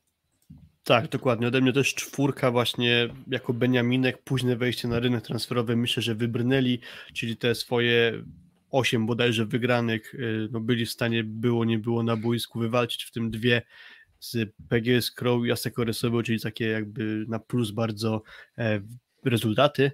Mm, trochę na minus właśnie ta runda rewanżowa, gdzie tylko trzy mecze się udało wygrać. To były Suwałki, Radom i Warszawa, mm, ale czwórka jak na Beniaminka myślę, że bardzo zasłużona. Też rozma- prezes Skubiszewski, prezes ekipy właśnie z Lublina mówił, że ich celem jest spokojne utrzymanie, całkowicie to udało im się osiągnąć. E, jeszcze aspekt jakby wizualny, fajnie się na trybuny w Lublinie patrzyło. Myślę, że czwórka zasłużona. Kuba trójkę daje. Dlaczego trzy, Kuba? E, mikrofon masz wyłączony chyba. Przepraszam, Grzegorz Łomacz, y, Grzegorz Pająk sam u nas mówił, że prezes mówi swoje, a my chcemy playoff. I oni byli na ósmym i spadek. Troszkę coś tam przestało grać i no to jest, y, to jest y, utrzymanie, to się dało już oglądać, potwierdzam słowa Ameli. Trybuny fajnie, no ale myślę, że za, za 11 miejsce w lidze my powinniśmy jednak jeszcze dawać trójeczki, mimo że to był Beniaminek, no to, to nie był taki Beniaminek, jak zaczynał zawiercie raz, tak? Troszeczkę jeszcze z wyższego kopyta, chociaż oni chyba zajęli wtedy tam dziewiąte miejsce, tak? Wtedy z Zaninim, więc dobrze, a ja bym może dał 3 plus, no, gdybym mógł dawać plusy, ale ja mam karteczki już gotowe, no. Dobra, to mm, ja mimo wszystko pozostaję przy czwórce, bo tak jak mówię, budowanie drużyny mm, Beniaminka jest cholernie trudne. Bardzo późno wchodzisz na rynek transferowy. Mm, zostało jeszcze sporo osób z, ze składu z pierwszej ligi i pomimo tego wszystkiego uda, udało, się, udało się Lukowi osiągnąć wynik. W ogóle samo to, że byli blisko playoffów w niektórym momencie jest dla mnie sygnałem na czwórkę, bo nie spodziewałem się, że w ogóle to musnął, chociaż to może trochę słabość Trepla, Trepla Gdańsk. Wasze oceny trójeczka 58% głosów i czwóreczka 39%, czyli takie 3 plus mniej więcej wychodzi. No i to tak 3 plus, 4 minus wedle uznania, tak? W zależności od skali, jaką, e, jaką przyjmiemy. Mm, dziesiąta drużyna, Kuprum Lubin i teraz ktoś inny niech rozpocznie e, ocenianie. Myślę, że ja mogę rozpocząć. Myślę, że właśnie to, co się działo względnie późno na rynku transferowym, czy w budowie kadry, czy składu pierwszego Kuprum Lubin, to też trochę zadziała na plus w tej ocenie, bo Fajnie, że pokazał się na ławce trenerskiej Paweł Rusek, czyli kolejny Polak, który pewnie ma jakiś tam większy potencjał na to, że gdzieś być może kiedyś w czołówce ligowej będziemy mieli polskiego kolejnego trenera na ławce e, właśnie trenerskiej. E, do tego fajnie, że udało im się wkomponować w swoją szóstkę Remigusza Kapice, bo wiemy jaka była sytuacja, odpadł Jimenez i pewnie by się dało poszukać jakiegoś obcokrajowca, ale czy dałby dużo więcej niż Remigiusz Kapica, albo czy udział tego ewentualnego obcokrajowca byłby taki, że Kuprum Lubin osiągnąłby znacząco wyższy rezultat? Myślę, że nie. Więc ja bardzo szanuję, doceniam to, że postawiono na młodego Polaka. E, do tego bardzo nieoczywisty wybór na rozegraniu, czyli Sekita, którego bardzo przyjemnie mi się oglądało. Oczywiście ma mankament wzrostu, ale nie można mieć wszystkiego. Jak to jest, pamiętajmy, ekipa, która nie jest budowana na lokaty czołowe tabeli plus ligi, więc myślę, że transfer Japończyka bardzo na plus i ja żałuję, że jego nie będzie. Do tego wielokrotnie bardzo przyjemnie się oglądało. No i to dziesiąte miejsce pewnie na, nawet lekko powyżej oczekiwań. To, co nigdy nie imponowało w Lubinie, to trybuny. Lekko, bardzo lekko coś się ruszyło na plus chyba w tym aspekcie. Ja bym dał cenę 4. Jest czwórka od Kuby. Jest czwórka, bo po pierwsze yy, fajnie, tak jak powiedziałeś, i Rusek i Kapice zadebiutowali. Dostał dobry transfer Kragę. Dobry transfer Kragę. Praktycznie bym powiedział Knagę, jakieś powiedziałem, prawda, w prowadzeniu, w prowadzeniu Kuprum do, do ligi, jakby to, co się pojawiło na naszym forum, niestety się z tym potwierdza. No i, i wiecie co? Fajni Polacy na przyjęciu, w sensie udali, potwierdzili, że są plusligowcami Ferenc i, i Waliński. Czekam na klipy Walińskiego zagrań w przyszłości na YouTubie, tak jak było kiedyś jeszcze z Delachty Bydgoszcz, pamiętamy konto Walini na YouTubie. Mm, więc generalnie na, na, na plus myślę Lubin, ja się spodziewałem gorszej pozycji niż, niż dziesiąta. Ta gra była bardzo przyjemna, taka troszkę mała zaksa się zrobiła i szacunek tutaj za, dla włodarzy za to no trzeba coś zrobić z tymi trybunami, ale jeżeli nie przychodzili ludzie na Kadziewicza i BMF wtedy, no to myślę, że na Kapicę jeszcze ciężej ich przekonać. Hmm, czwóreczka również, hmm, czyli to podobnie jak Luk Lublin, znowu 4 minus łamane na 3 plus, to tak bym, tak bym to mniej więcej, e, mniej więcej ujął, um, ale jednak skłaniam się ku czwórce, bo po prostu były momenty, w których to Kuprum oglądało się fantastycznie, grali bardzo przyjemną dla oka siatkówkę, a to co mówiliśmy, te aspekty wizualne też się liczą. Mm, Sekita na plus, dużo szans Wygrana z Saksą. Dużo, tak, dużo, tak, dużo szansy na granie z, z tym mm, dla kapicy. Przypadkowo, bo przypadkowo, ale znowu trzeba było kleić z tego, co miał, a miało być lepiej. Miał być Jimenez. Mm, roz, rozwój Floriana Krage. Mm, trochę nie podobał mi się, nie podobał mi się, to trudno powiedzieć, że nie podobał, nie podobał mi się, ale no, Michał Gierżot, wszyscy oczekiwaliśmy pewnie trochę więcej, mm, ale nie mogę mieć pretensji do klubu, że po prostu zawodnik nie był jeszcze gotowy na to, żeby w tej Plus Lidze pograć, że przegrywał rywalizację. Trochę tak to, trochę tak to wyglądało, że, mm, że, że właśnie tę rywalizację przegrał. Natomiast ja daję czwóreczkę, wasza ankieta 5, piątek 0, 20-30% czwórek i 70% trójek.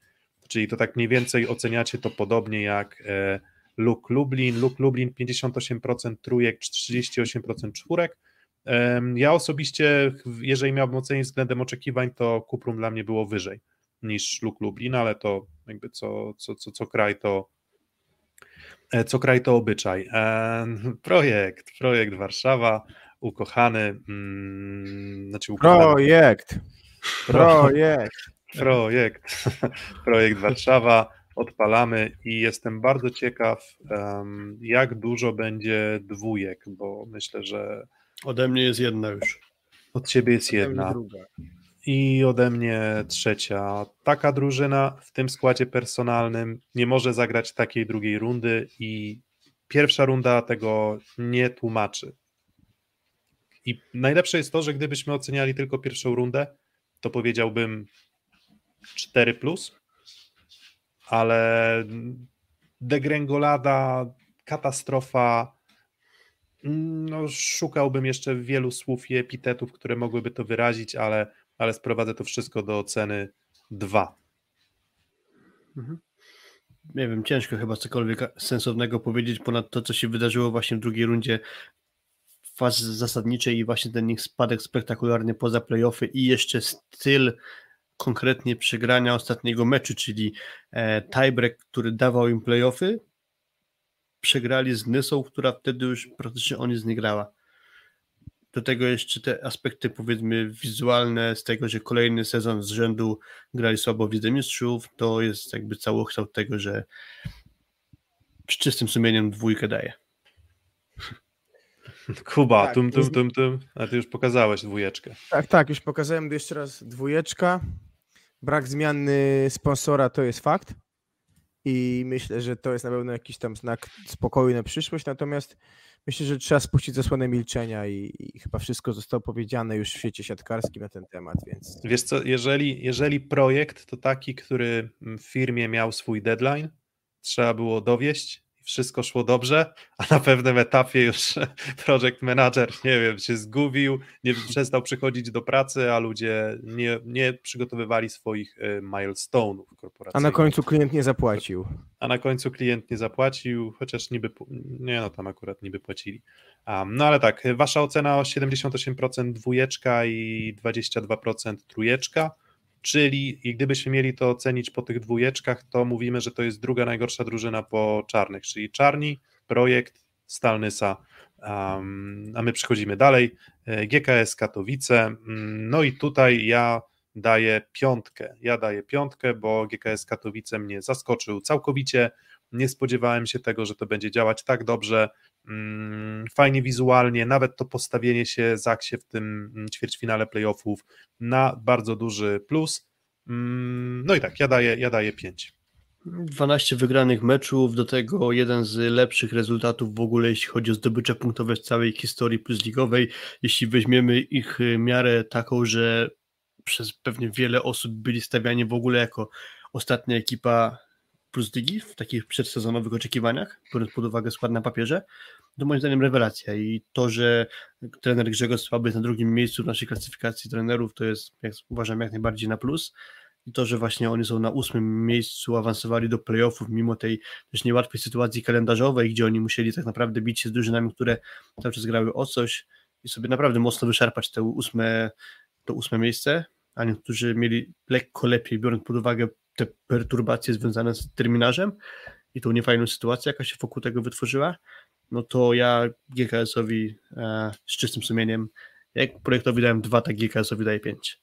No jeszcze był ten mecz, prawda, z Olsztynem, który oni zagrali tam w ciężkim covid gdzie tam było 6-8 chłopaków do gry i tak naprawdę na ławce został na końcu. No i z Resowią też zagrali przecież. Yy, mieli piłki w górze chyba na tej breka, na tak. podpromiu, a grali wtedy z Russo na ataku. Skoro Russo grał na ataku, to rezerwowy Damian Kogut musiał grać na przyjęciu. E, nie było Jakuba Jarosza, nie było Jakuba Szymańskiego, no więc mocno rezerwowy skład wtedy był, a powalczyli z Resowią i bardzo spore problemy jej sprawili.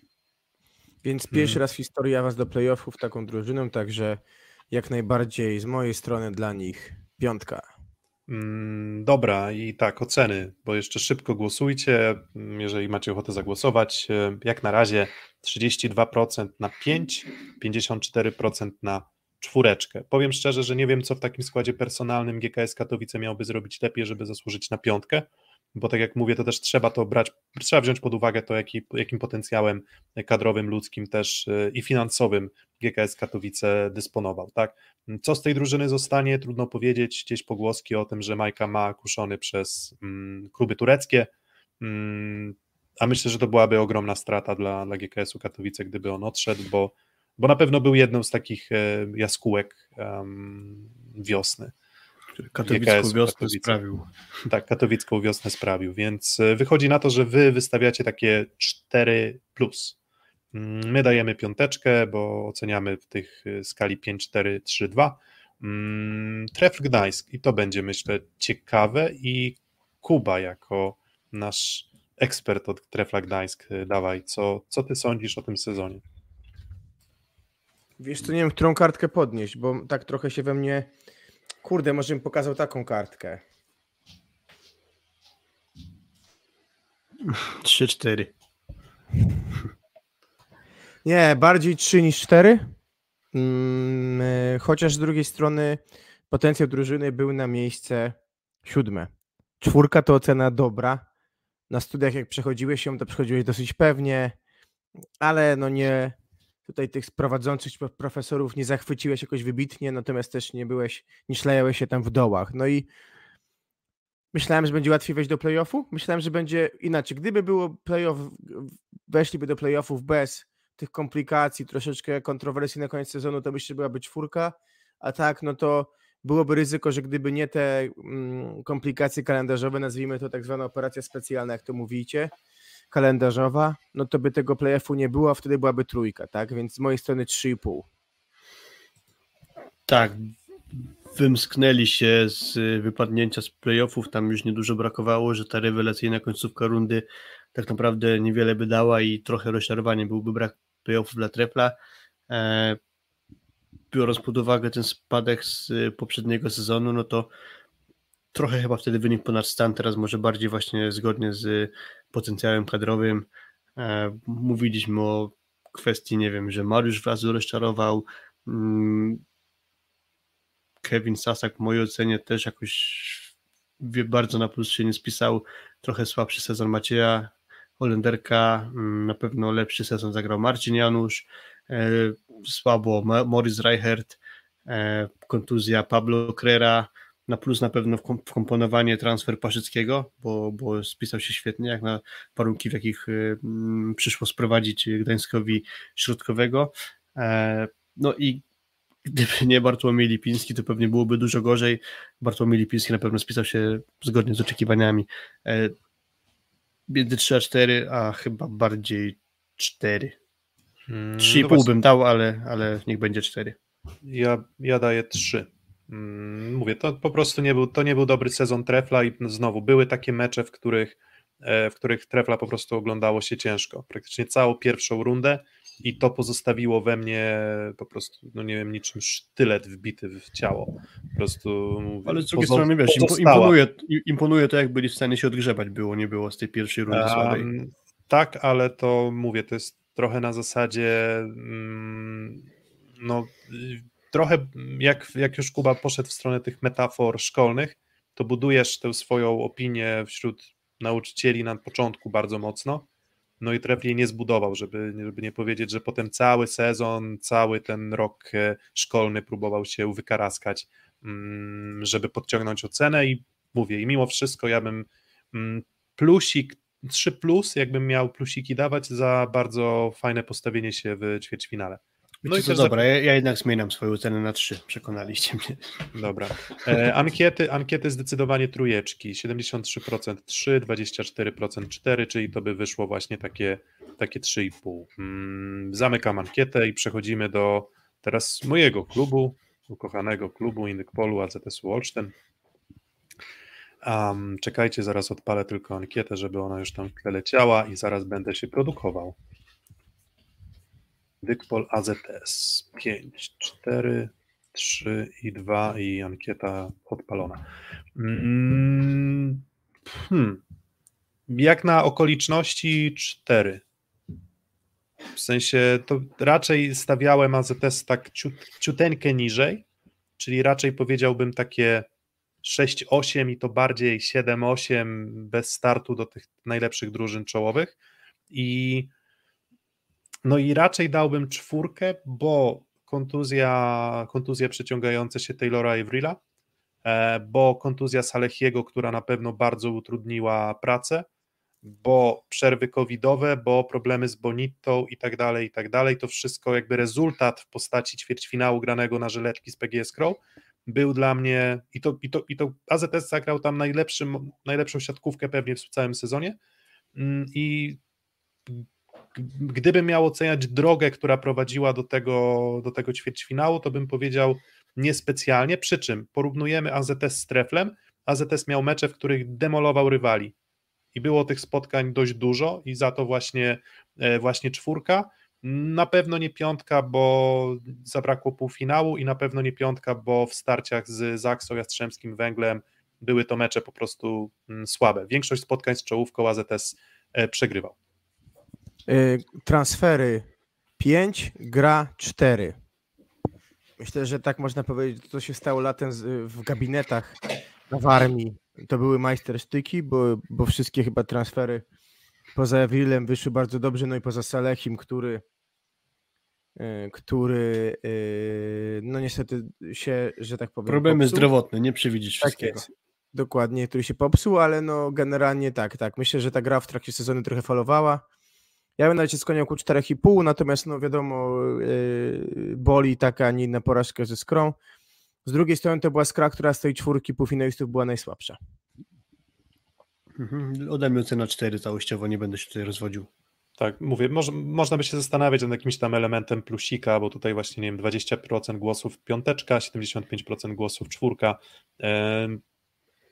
tak jak mówię, no po prostu były też były też mecze, w których mentalnie ta drużyna była trochę rozczarowująca, trochę na boisku może nie tyle się kładła, bo to byłoby zbyt mocne stwierdzenie, ale gdy mecz nie szedł po ich, e, po ich myśli, to po prostu trochę odpuszczali mentalnie.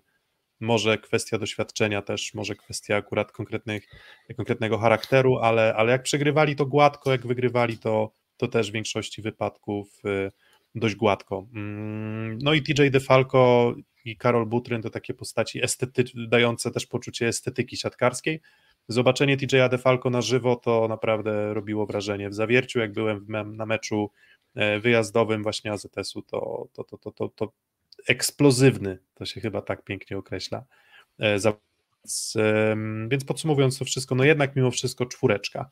I wy też dajecie czwóreczkę. Dobra, przechodzimy dalej i teraz e, o, o Aseko Resowia Rzeszów, czyli czyli drużyna, który, o której opowie nam Filip, bo no bo przecież Filip coś tam chyba jakoś miętę czuje do Rzeszowa. Parę meczów, parę meczów zdarzyło mi się obejrzeć. Ja tak naprawdę to mi się nie chcę rozwodzić nad sezonem Asekorysowi, bo ta końcówka i odpadnięcie z zawierciem trochę mnie rozczarowało, bo, bo czułem poprawę pod wodzą Marcelo Mendeza, a wynik potem nie dowiózł obietnicy e, złożonej właśnie lepszą trochę grą pod wodzą Argentyńczyka. E, tak obrazowo, gdybym miał powiedzieć, to Aseko Resowia była dla mnie takim trochę takimi lekko saniami ciągniętymi przez psa i ten pies gonił za kiełbasą stawioną z sani na wędce. A Sekoresowa ciągle za czymś goniła i nie była w stanie tego dogonić, bo mówiliśmy, że na przykład do poprawy tam jest obrona, albo że e, do poprawy jest gra Macieja Muzaja, albo że do problemy z samym Dero, albo że problemy zdrowotne Kuby Kochanowskiego. I cały czas miało się taką pewnie nadzieję z perspektywy kibiców rzeszowskich, że Resewe w końcu dogoni tę swoją optymalną dyspozycję, a tych różnych rzeczy, które tam były do dogonienia się dogonić nie udało. No i wyszedł nieudany jeszcze element końca sezonu, czyli ta porażka z zawierciem, które myślę, że nie było ekipą nie do pokonania z perspektywy Sekoresowi, ale zabrakło na pewno trochę lepszej gry i, i całościowo nie rozwodząc się już dłużej, myślę, że będzie trzy. Krótko trzy. Myślę, że tak jak w szkole uczeń przychodzi do następnej klasy, ale nie imponuje w niczym. Ma momenty, kiedy jest jakiś progres, ale ma też momenty, kiedy jest dramat, więc trzy jak najbardziej. Może malutki plus za europejskie puchary, ale chyba nie chodziło o puchar e, challenge włodarzom e, w Rzeszowie. Mm, za etap Giulianiego 2, za etap Mendeza 3,5 i jako całokształt nacią naciągane. Nacią... Sumowałem, sumowałem sobie. Na, naciągane 3, bo drużyna z Kochanowskim, Zatorskim, Dero, Czebulem, Drzyzgą, Muzajem, Kozamernikiem moim zdaniem nie mogła nie wejść do półfinału. Jakby moim zdaniem nie mogła nie wejść do półfinału. Wszystko tam nie zagrało. Pod wieloma względami Mendes walczył niczym syzyf, tak? To, co mówiłeś, Filip. Coś, po, coś poprawił, coś innego przyszło, yy, odeszło. Syndrom zbyt krótkiej kołdry. Dokładnie. Um, więc trzy minus, ale takie ledwo, ledwo, ledwo, bo no bo po prostu okej, okay, nie tłumaczy tego beznadziejnego sezonu moim zdaniem Resowi to, że się dźwignęli, to, że zajęli to piąte miejsce, chociaż też po złotym secie z Indykpolem AZS-em. Mm, no słabo, słabo, słabo. Mm, wydajecie 56% ocen na 3 i 36% na 2, czyli wyszłoby takie właśnie 3 minus raczej. Ciekawe, kto dał piątkę. Jest tak, jest 3% na 5 i 4%, 6% e, na miejsce czwarte trójka z dwoma minusami, to tak, to tak bym to określił, czyli mm, jakby to, co pokazali w ćwierćfinałach było w porządku, nie, nie, nie uważam, że to było jakaś, jakaś nie wiem, aberracja siatkarska, ale, ale jeżeli patrzymy przez całokształt sezonu i zapowiedzi, i kasę i nazwiska, to, to wyglądało to słabo. Mm, PGS Kra i to będzie też ciekawe, e, ciekawe do oceny. Mm, ja mogę zacząć tym razem i ja daję PGS Krzebełchatów, jednak skłaniam się ku czwórce, bo moim zdaniem wiele rzeczy w tej drużynie zagrało dobrze i to, że zagrały dobrze było dla mnie zaskoczeniem, bo nie spodziewałem się tak dobrej postawy Koja. Była to drużyna ze słabościami, natomiast to czwarte miejsce, tak jak ocenialiśmy po starciu z Zawierciem, uważam, że to jest wynik na miarę możliwości. Może nawet odrobinkę powyżej możliwości. Ja raczej skrynie stawiałem w czołowej czwórce przed sezonem. Mm, no i to każe mi myśleć, że jednak daje tutaj taką czwóreczkę z minusem, takie znowu takie 3 plus łamane na, e, łamane na 4, już odpala mankietę. A ja daję zdecydowanie czwórkę, ponieważ Chyba wiesz co? Twoja jakość kamery daje ocenę 2. Tak. Coś się... nie, po, coś się z biegiem transmisji pogorszyło u ciebie i tych ocen po prostu nie widać, więc musisz opowiedzieć. Rozumiem. E, no to czwórka, bo faza zasadnicza na 4,5. Prawie walka o pierwsze. No i tam mazali wręcz y, pierwszą dwójkę przecież. E, I wygrane z Resowią, wygrane z, z Zaksą w rundzie rewanżowej pokazywały, że może Skraj chcieć coś więcej. Trochę słaba ta porażka z Tour w Pucharze Challenge, bo Myślę, że można tam było powalczyć o wygraną z Monzą. No i potem przegrane dość gładko półfinały, czy nawet bardzo gładko z, Jastrzębie, z, z Jastrzębiem i te mecze trzecie miejsce już takie trochę nijakie, ale tak jak mówię, przed sezonem spodziewaliśmy się pewnie bardziej miejsc 5-6, jest trochę wyżej, więc za to mm, ocena 4, mimo, mimo dziwnych zachowań pod koniec sezonu i zwolnień Kowacza jakieś takie wyjęcia wtyczki serbą, no.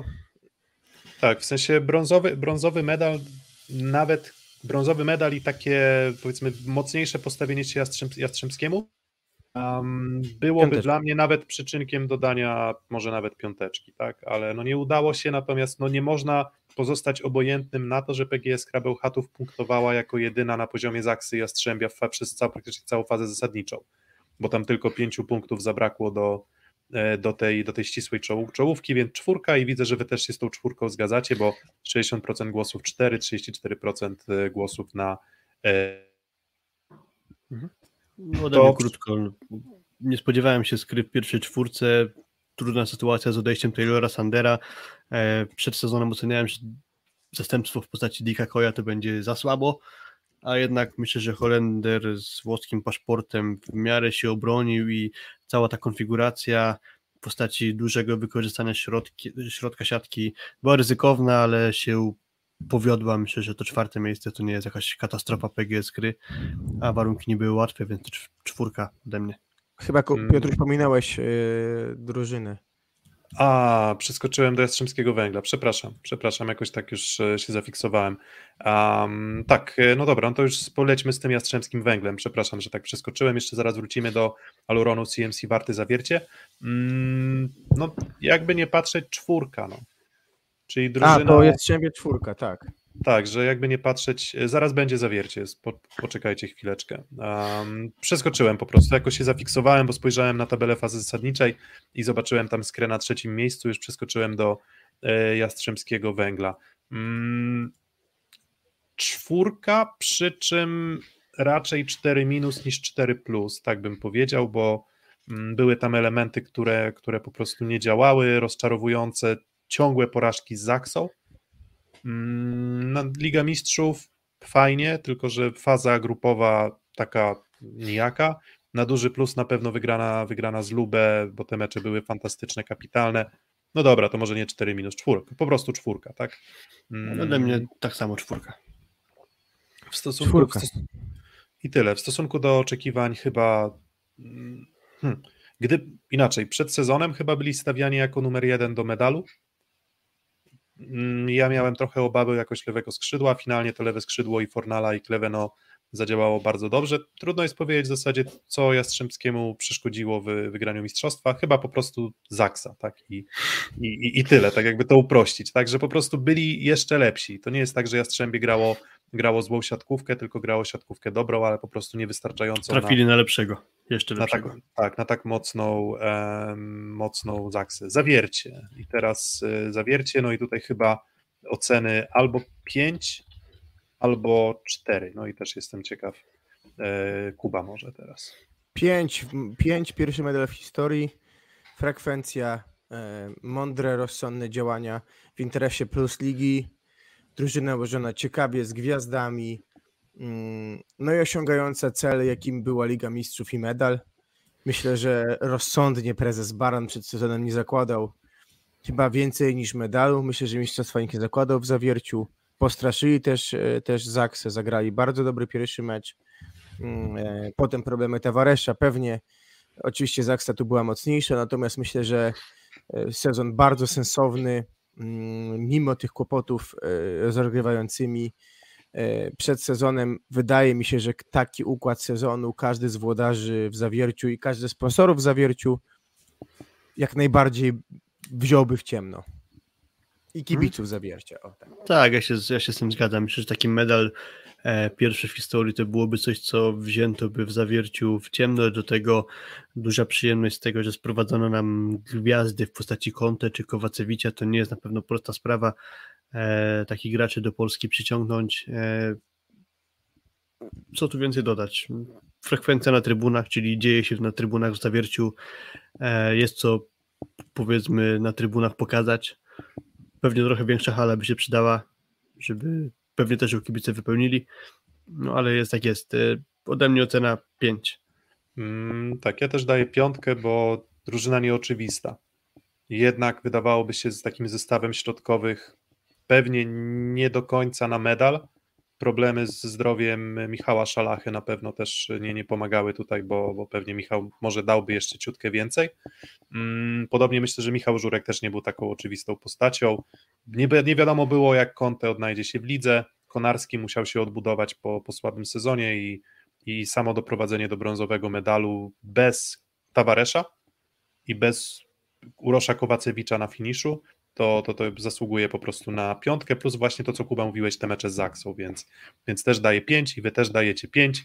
Mm, no i dobra, no i już dla formalności niech będzie ten mistrz Polski, zdobywca Pucharu Polski, zdobywca Ligi Mistrzów, ale za to przegrana w Superpucharze Polski i za to chyba nie można dać piątki. Nie no, można. E, z mojej strony dla Zaksy 5, e, oczywiście 5. Jakby można było dać 6, to dałbym 6.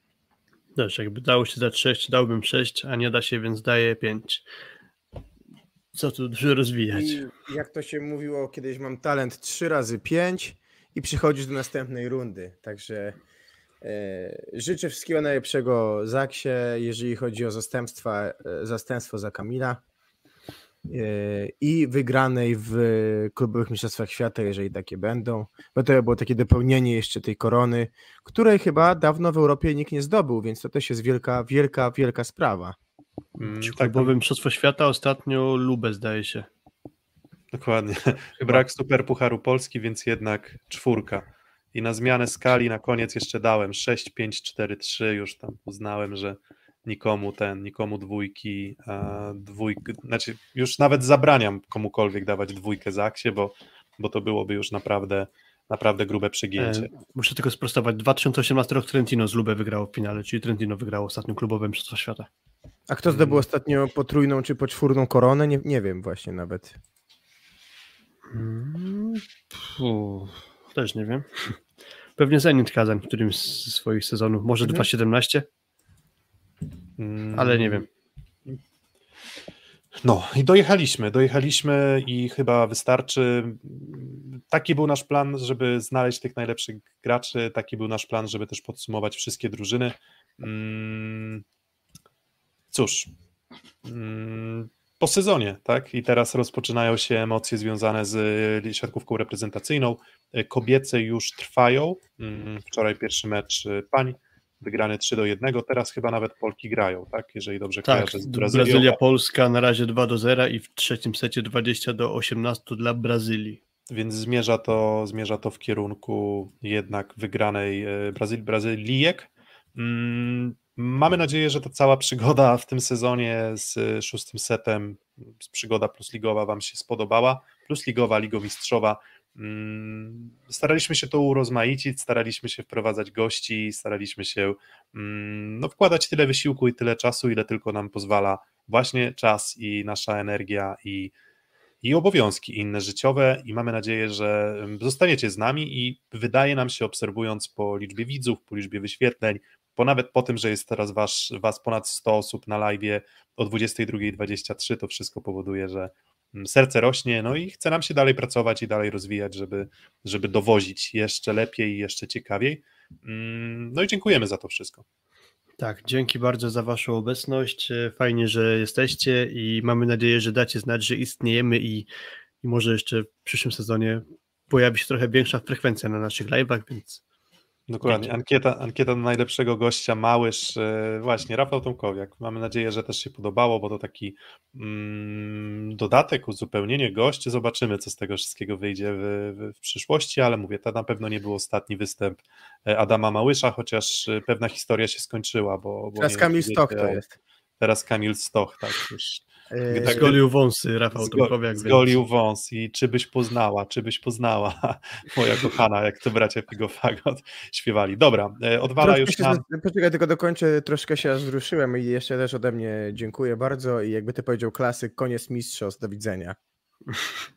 Dobranoc, teraz czas na reprezentację i oddaję, i no, Plus Liga oddaje przynajmniej na kilka miesięcy tron jeszcze. Jasnowic przypuszczalnie będzie z naszej strony niedługo, ale to zapowiemy w naszych social mediach, jeśli by Dokładnie. się coś działo, także śledźcie Dokładnie. i a może, do usłyszenia. A, a, może nie będzie. Do usłyszenia. A może nie będzie, zobaczymy jeszcze. Dzięki. Trzymajcie się.